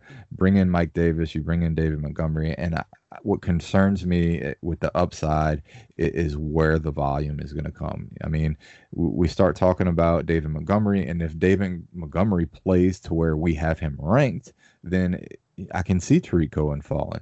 It's not that I'm scared to draft him. I, I just I, I, don't expect him to put up the the same stats he did from a volume perspective of last year. But I, am still excited to to get him if he falls and if the, you know if the draft breaks the right way and my roster construction deems drafting a player like him.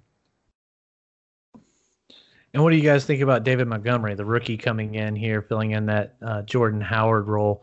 Uh, bruiser of a back come in and and take draw. He can also catch passes as well. Do we see him eating into Tarik Cohen's situation at all, Scott? Yeah, I think David Montgomery is going to come in. He's going to take that early down role. I think when you start talking about Mitch Trubisky not excelling and not taking that next step the way he, they they hope for him to be, I think David Montgomery can be that safety valve to where let's go ahead and lean on our defense and let's let David Montgomery slow this game down, especially if Trubisky's having accuracy issues. They just had came out with a report this week that they're they're scaling back some of the playbook so that he could process things better. So it, it, it's interesting. Just to me, it seems like things are, are going more towards a defense and a, a run specific oriented, you know, game plan as far as Chicago goes. Which that's why I, I have concerns about Tarik Cohen's you know production being limited a little bit. But david montgomery is a guy who can do everything you know. I think he's a much better back than what jordan howard was there in chicago last year. He can catch the ball. Now he didn't test as well as you had hoped in at the combine. It wasn't as fast, you know, in the 40 as what you had what you had hoped. But I, I, think for what Chicago has and the way that team is set up, they have a solid offensive line. I like where David Montgomery is at. I think the volume, you know, as far as being at least the first two downs and his passing down role is going to cut into Tarik Cohen a little bit on third down. I like where David Montgomery's at. I expect him to be a top 24 running back. Scott, do you know who his best comparable player is? Oh God, is it Kareem Hunt? Carlos Hyde, buddy. Oh, Carlos God. Hyde. no, but look, I, I think um, I think to Kilby, what Kilby was saying is I don't think I, I think Tarik Cohen is the type of player like a James White, and I keep I keep saying James White. I'm obsessed with James White. I think he's someone who could who could really coexist with a running back. And I think David Montgomery is, like Scott mentioned, is a better Jordan Howard. He's someone who can really play a factor in the passing game. I think you look at he he had almost a 40 catch season at Iowa State one year, and I think at the college level, if you're catching 25 balls as a running back in a season, you're doing pretty well in that department. And he and he pretty much did that twice. So David Montgomery is someone value wise I'm loving. I think he looked phenomenal in his debut. Matt Nagy has been raving about him all year. Montgomery was one of my favorite running backs coming out of the draft. Um, I just I'm really interested in David Montgomery, and I think he's someone who is going to have a nice role. I think Cohen's going to have his role, and I think Montgomery's going to have his role. So I think it's going to be fine, and uh, I wouldn't be scared off by Tarik Cohen. I, I, think I think those two can coexist. Yeah, one of the things I look at with David Montgomery, you know, talking about him, right now he's coming off the board as a running back 26, pick 60. So that's the end of the fifth round. So potentially, if you went right out the gate zero RB, David Montgomery at the end of that that fifth round could be your your running back one that you're looking at. So if you can follow him up with some guys like Kenyan Drake and, and Tevin Coleman and Miles Sanders, you know, we talked about it earlier, but that's that right there. David Montgomery is the type of guy that can be your your bell cow in a zero RB setup. Now I want to I want to I want to steal this from I'm going to steal the host duty for one second from Kilby because I want to bring this up and I want to know if I'm crazy. And I'm going to start with Kilby because Kilby, I want, to hear your take on it. Um, Latavius Murray, we have him ranked in the same range. I have him as running back 28. I can tell you right now, when I first did my rankings, I had him as 24. I had to get talked off the ledge. I think, you know, we're going to do a bold prediction show, and I'm going to give you guys a sneak peek. I think my bold prediction is going to be Latavius Murray is a top 15 running back this year. Kilby, is that pretty? Is that insane? I don't think it's insane. No, I mean, a lot of the word out of camp is that uh, Alvin Kamara's role isn't going to change as much. They're, you know, still not going to put that heavy of a load on him. But at the same time, I still, I still see, I still see Kamara getting more carries than what he was getting with Ingram in the, uh, that backfield with him. Now Latavius is a he's a talented back. I mean, he put up 578 yards last year with six touchdowns, had 22 receptions for 141 yards. So I mean, he can catch the ball. It's not necessarily the guy you want catching the ball. So yeah, I mean, I, I, it's I would say that if Alvin Kamara potentially suffered an injury, and God, I don't want to say that because I like to take him in a lot of my leagues. But if something like that happened, I could definitely see Latavius stepping up and potentially getting up into that top 15 without a Kamara injury, I don't. I don't think. I, I, just can't say it. I, I, yeah, I don't think I can say it. And, and that's fair because that's how people are going to look at it. I'm going to throw this to Scott after, but just keep this in mind, people. Is everyone listening, and you guys keep this in mind. And I'm sure you remember Mark Ingram is a guy who averaged it 2014 15 points 15 points per game in fantasy 17 points per game in 2015 2016 15 points per game 2017 17 points per game i think look you're bringing in someone who is taking that role over. We drafted Mark Ingram as high as the third round um, in drafts. You know, I think last year, even with the suspension, Mark Ingram was going in the beginning of the fourth round. People were taking him early because they knew the upside there. Latavius Murray is stepping into the Mark Ingram role. He it's literally not changing. Is he as talented as Mark Ingram? No, probably not. But you're looking at a guy who's going to have the potential to get I think it's it's not out of the realm possibility that Latavius Murray could score double digit touchdowns total. I think this is a guy who could easily fall face first into 30 catches. I think it's just possible. You saw it if you watched the preseason game. Latavius Murray looked heavily involved with that offense. He caught a few passes. He cut up field. He looked great. I know he's an upright runner. I know Scott isn't you know fond of those guys, but I think Latavius Murray steps into this offense. They're going to demand he is going to touch the ball 10 to 15 times a, game. And I think that's someone who, again, you mentioned it, going zero. Oh, man, I'm talking myself into never drafting a running back in the first two rounds. But I think Latavius Murray has has a lot of upsides. I think just because he's not Mark Ingram does not mean he can't fill that role. We remember how good Ingram was, Scott. Do, do you think Latavius Murray can really be a, a good fantasy option this year? Look, I think you ticket Latavius Murray in for about 15 touches a game in the Saints offense, and we talk about the Sean Payton effect. His running backs have been in the top five over the last however many years as a as a group. So I think it's perfectly okay to to be that high on Latavius Murray.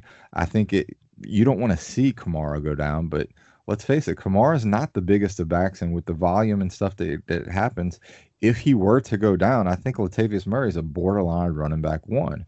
You know, I, I don't have him projected to be a, a, top 24 running back, but he has that upside in that offense. I think, you know, he has the the upside that you look for in a zero running back you know set up if, you decide to go with that strategy. So he's a guy that that I'm I'm happy to target as a running back three. I think he has the the upside to be more than that.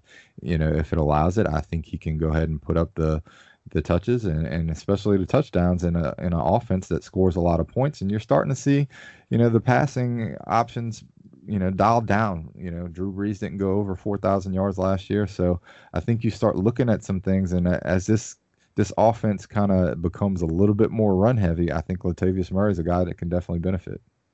Now, would you have projected Mark Ingram last year if he was playing all 16 games? I'm sure you would have projected him as a top 24 running back, right? Yeah, I would have.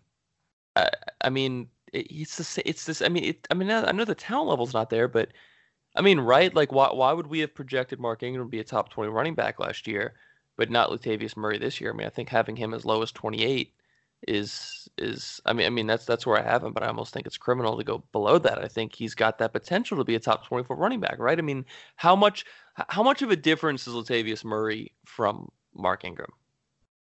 I think from a talent standpoint, I, I would put Latavius Murray a notch below as far as like actual running back skills. I just think Mark Ingram makes better reads. I think Latavius Murray is the more athletic guy as far as you know just straight up speed and, and whatnot. But I think it's going to be interesting to see exactly how he factors in. You know, you watch the preseason games to to figure these things out, but all in all, you still have to factor in Alvin Kamara. You know, we we hear things that his role shouldn't change. That basically Latavius Murray should slide into that Ingram role. You still do have to factor, you know, how Kamara is gonna gonna go ahead and take effect. We saw how he was used last year whenever Ingram was out. So uh, look. I, I like where he's slotted. I, I think it, it's more than reasonable. I have him at 32 because I like a, a couple other guys a little bit better, but another preseason game or two, and I, I watch his usage, he could move up three or four spots for me. So I, I'm comfortable where he's at, coming off the board as a running back 30 right now. So he's definitely a guy that could could be on the move up. So a, a guy I want to touch on here is one that made me eat a little crow last year because I I took him in our dynasty league and then turned around and traded him immediately for a draft pick, thinking that uh, Rashad Penny was going to eventually take over that role sooner than later.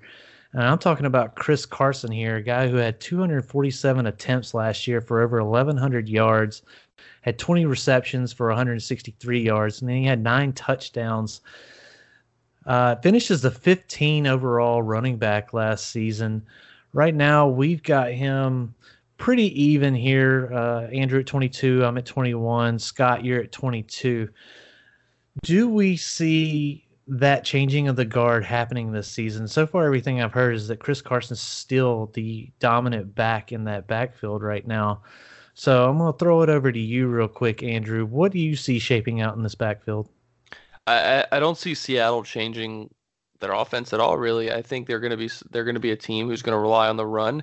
And I think you look at Chris Carson. He's he's still young. He's he's a he's a great back. He was really good in the trenches last year. He was good his rookie year. I think Chris Carson. It's fair to say that he's just a good running back. I think while I expect Rashad Penny to eventually kind of not really take over, but I expect him to be a part of that offense. And again, the NFL's changed where we're seeing these these two running back backfields, and I think Chris Carson has his role. I think he's safe.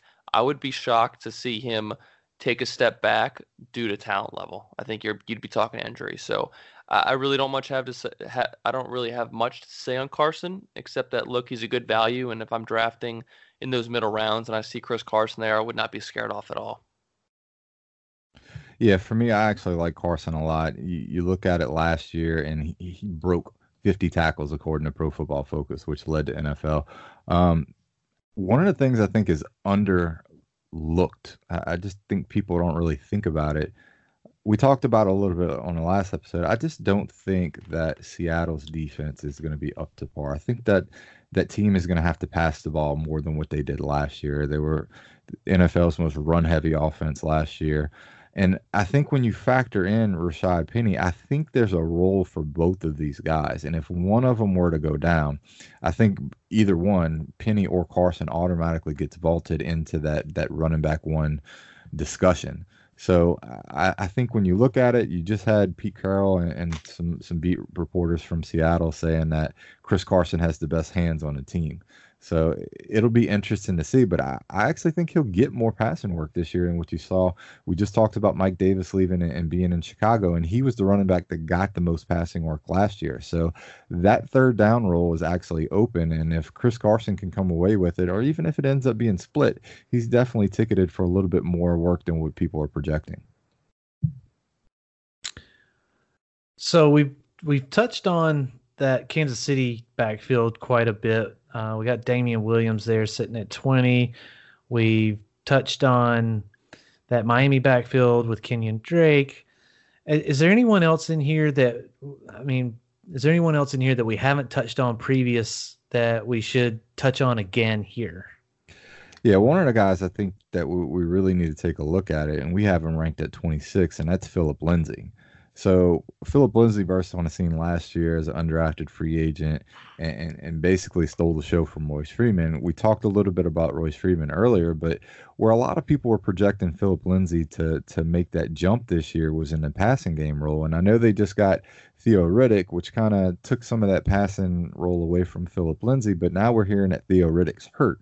So I'm kind of stuck as to where I want to project Lindsay. I'm still going to go ahead and, and and have him a little bit on the lower side of, of where our rankings are. I have him at 30 just because I, I think Royce Freeman is a legitimate, viable threat. And if Theo Riddick comes back, I think that passing game role isn't going to be there. Plus, he's undersized, and plus, it's the Denver's offense. So I'm just not that that excited about Joe Flacco either. I just don't know how many points this team is, is going to be able to score, which has me to lower in Lindsay, you know, just to uh, probably five to six spots as, as to where he's being drafted.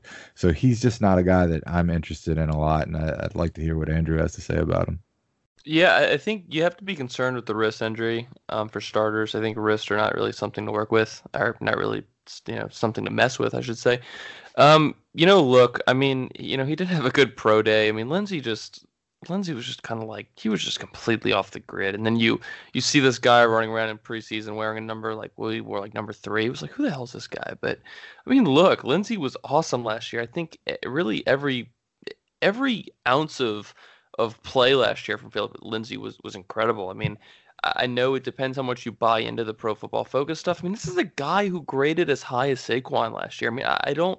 I, I look at what Lindsay did, and it's kind of hard for me to believe that it was incredibly fluky. Um, you know, in, in the fantasy, in my fantasy history, I've always been really worrisome of these these rookie guys in that sophomore slump. I mean, you look guys like Jeremy Hill at the running back position, guys like that. I remember just wanting to stay away from year two because I just didn't think the talent level was there. But I just look at Phillip Lindsay and I look at what he did last year, and it's hard for me to believe that it was just incredibly fluky.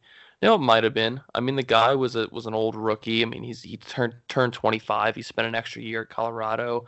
But I just, I just, it's hard to believe it was fluky for me. I think he was incredibly efficient, and I think it's someone who can really be a viable fantasy option. I mean, again, I think you're not really seeing the upside of top 12 with it with with Phillip Lindsay, but I think taking him, you know, around 24th overall is what I have him at. I know you're lower on him, Scott, but I think that range is fine for Phillip Lindsay because I think you're potentially getting a little bit of that upside, at least some of that top 18 upside. But I just, I just, it's hard for me to believe that it was a fluke, and I think that's the the main thing to focus on when talking about Phillip Lindsay.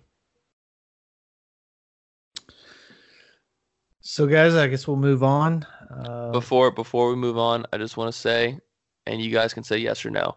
Derrick Henry's trash. Don't draft him. I am not in that camp.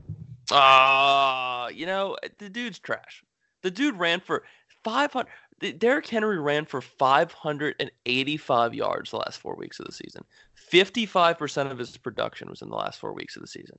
Was that fluky, or did he just decide to run people over? Like, I think he. I mean, like, right? Like, how? Like, oh man, that dude, man, that dude. Oh man, I will never draft Derrick Henry. The way yeah, I, that, oh, go ahead, go ahead Kilby. Well, I mean, the way I look at Derrick Henry is he's one of those guys that that you put in. He's got to get a lot of runs to wear down that defense, and once he wears down that defense, he's going to bust it wide open. So that's the way I look at Derrick Henry. Am I high on him? No, and I'm not high on that offense as a whole.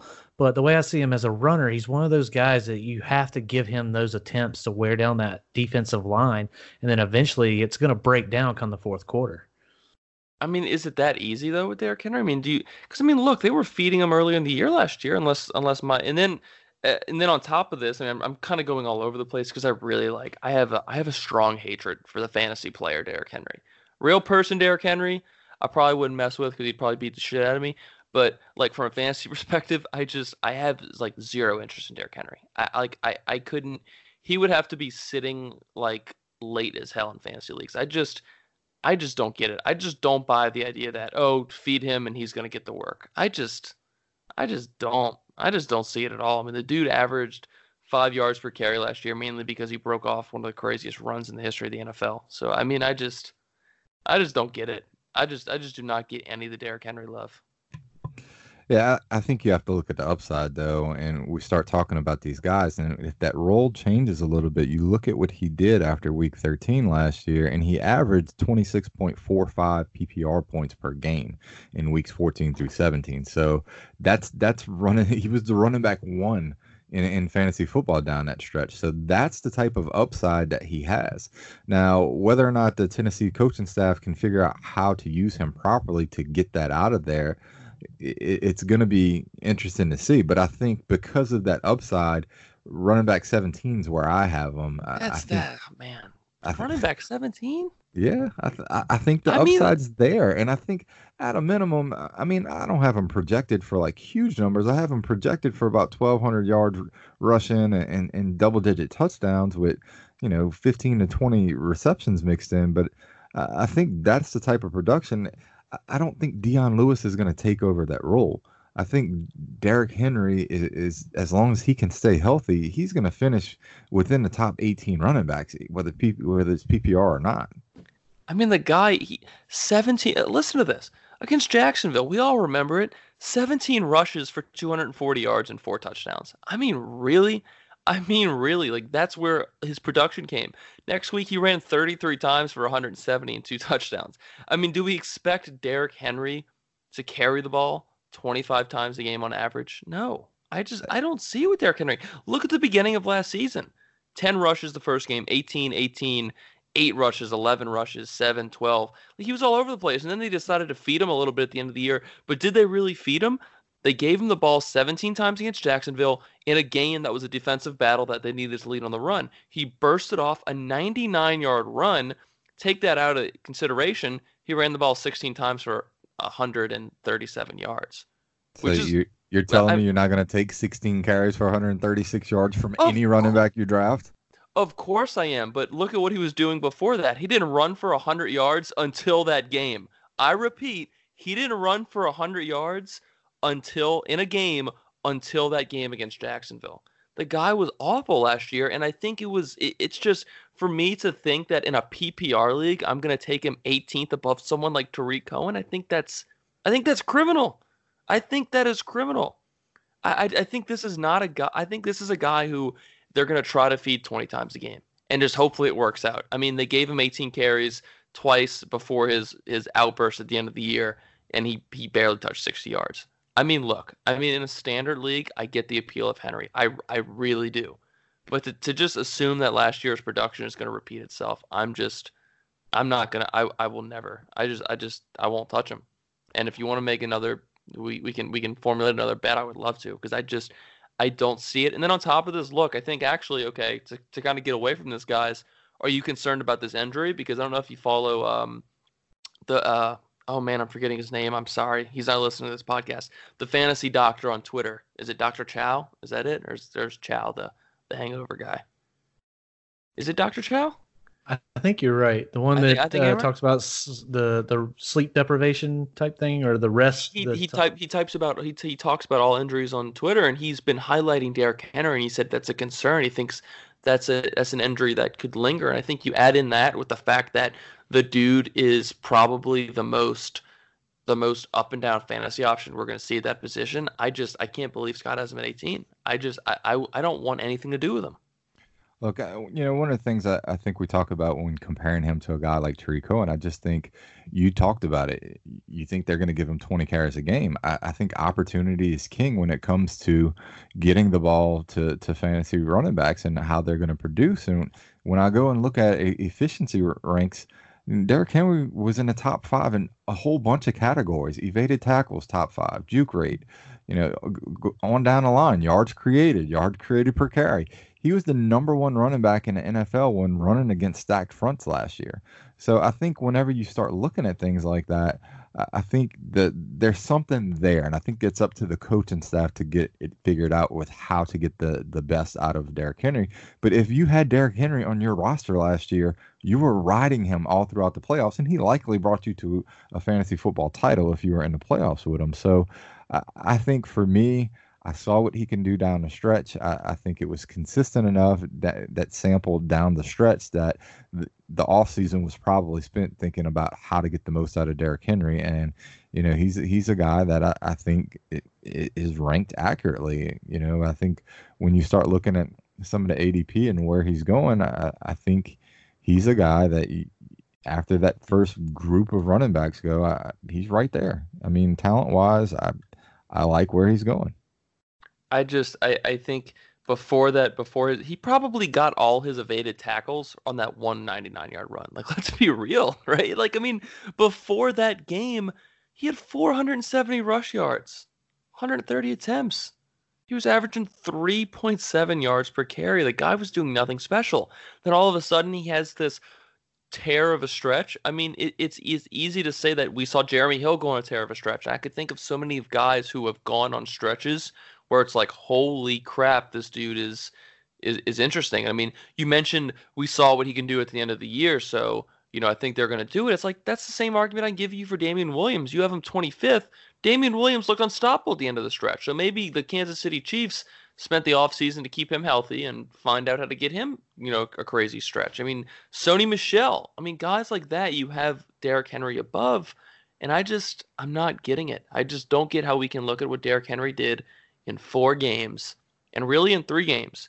Because, I mean, honestly, like, I mean, I, I, I'll give you 20 rushes for 80 yards and a touchdown. I'll give you that. That's fine. But I just, I just, I, I don't see it. I saw, I, to me, I saw two games where he was a fantasy superstar. He led people to championships because people picked him up off waivers, and they did not start him against Jacksonville. No one did. You started him the next week because you saw what he could do. I just think to think that he is a running back who deserves to be running back 18, I just, just don't get it. What league are you playing in where Derrick Henry was on waivers? Shoot. I mean, come on. Look at what he was doing, Scott. He ran for 400 yards before that game and five touchdowns. I mean, I, I mean, look, we can look into it and to see what he was ranked. There's no way he was a top 20 running back. It probably in that range, right? Like, was Derrick Henry like was Derrick Henry a startable option? Were you starting Derrick Henry following um, week four when he had after week four he had 160 yards in four games and no touchdowns? Were, were you really thinking he was just going to be this guy who was going to burst onto the scene. I mean, what track record did, did we have before last year? What we had on Derrick Henry is he was always in a secondary role, and if he only, if he got that premier role from Demarco Murray, he would be a stud, and he got it, and he did nothing with it. I mean, so I mean, I I can recall. It's funny because I played in a I played a ten team league. We saw Derrick Henry dropped um, on waivers, sitting on waivers with that point total. And so that's where I grabbed that from. But I mean, realistically, people probably saw Derrick Henry dropped. Derrick Henry was not being started. I mean, to just to, to just take to just take what he did in those last four games and put him as a starting running back, I just I don't get it. I, I mean, well, starting running back. Excuse me, you're getting all me all hyped up, but to have him as 18, I just I don't get it. I don't get that four game sample size to make him running back 18 in a PPR league. I think in a standard league, again, I get it because I mean, it's a standard league and that's what you're going to want. But in a PPR league, I just, I don't get it. Kilby, please, please help me. Anybody. Uh, your argument's absolutely valid. I mean, looking at the numbers, you're right. I mean, it wasn't until after week six where he actually started hitting double digit fantasy numbers and then he dipped back down uh, weeks 11 and 12. And then it just kind of started to burst on the scene there. He had that one big week against Jacksonville, which is crazy enough. Um, no, you're you're not crazy there. I just see, you know, I, I just see him as a back that the more touches you give him, the more he's gonna to to put. I mean, they never really took the leash off of him. I mean, those games you saw earlier in that season, he was still he still had Dion Lewis there taking touches from him. So and plus that offense was a complete wreck. I mean, they could stack the box because the quarter. I mean, who are they afraid of? I mean, Mariota was hurt. Blaine Gabbert. No one's afraid of Blaine Gabbert. So if the offense takes a step forward, which is a big if, you know, there's potential there where Derrick Henry could put up numbers that we haven't seen from him so far. I'm not going to say that he can't, but I'm not going to rank him quite as high as what Scott has him. But, you know, you've got a valid point. The frustration is real, and you're not the only fantasy owner to to feel that. So I get it five games last year, Derrick Henry scored under four and a half fantasy points in PPR leagues. Two more games, he scored five. Actually, three more games, he scored five fantasy points. So that's that is seven fantasy games where he scored under six PPR points. He scored 78 points in that two week stretch. Scott, come on, like, come on. Am, am I convincing you at all? I don't know. I'll have to think about it. I'll have to watch a little bit more preseason and ponder some things. But I, mean, I, I just think that the coaching staff have finally figured out something with Derrick Henry, and I think that's going to carry over into this season. You're going to see more consistency. You're going to see him get the touches that he needs to get to produce. Is he a, a huge PPR stud? No, but I think he's going to go over 1,200 yards or 1,100 yards in that range and double digit touchdowns. I, I, I just I have more faith in Derrick Henry than what you do, sir. Hey guys, so we recorded the running backs preview as one full episode, but it went long as hell. It actually went for about four and a half hours. So what we're gonna do is we're gonna separate these two episodes for you, just to give you a little breathing room. Now we talked about running backs 60 through number 20, and that's kind of guys who you know you're not really keying in on in your fantasy league. So what we're gonna do is we're gonna upload this episode as one episode, ending with Derrick Henry. And we're going to start next week's episode at running back 19. We're actually going to dive into these players individually so that you can have more of a grasp on them. You know, we get into some hot discussions just about, you know, our, our running back number one, Saquon Barkley, so on and so forth. So look for that episode coming up next. And you can follow us on Twitter at 4 Downs Pod, and we appreciate the support.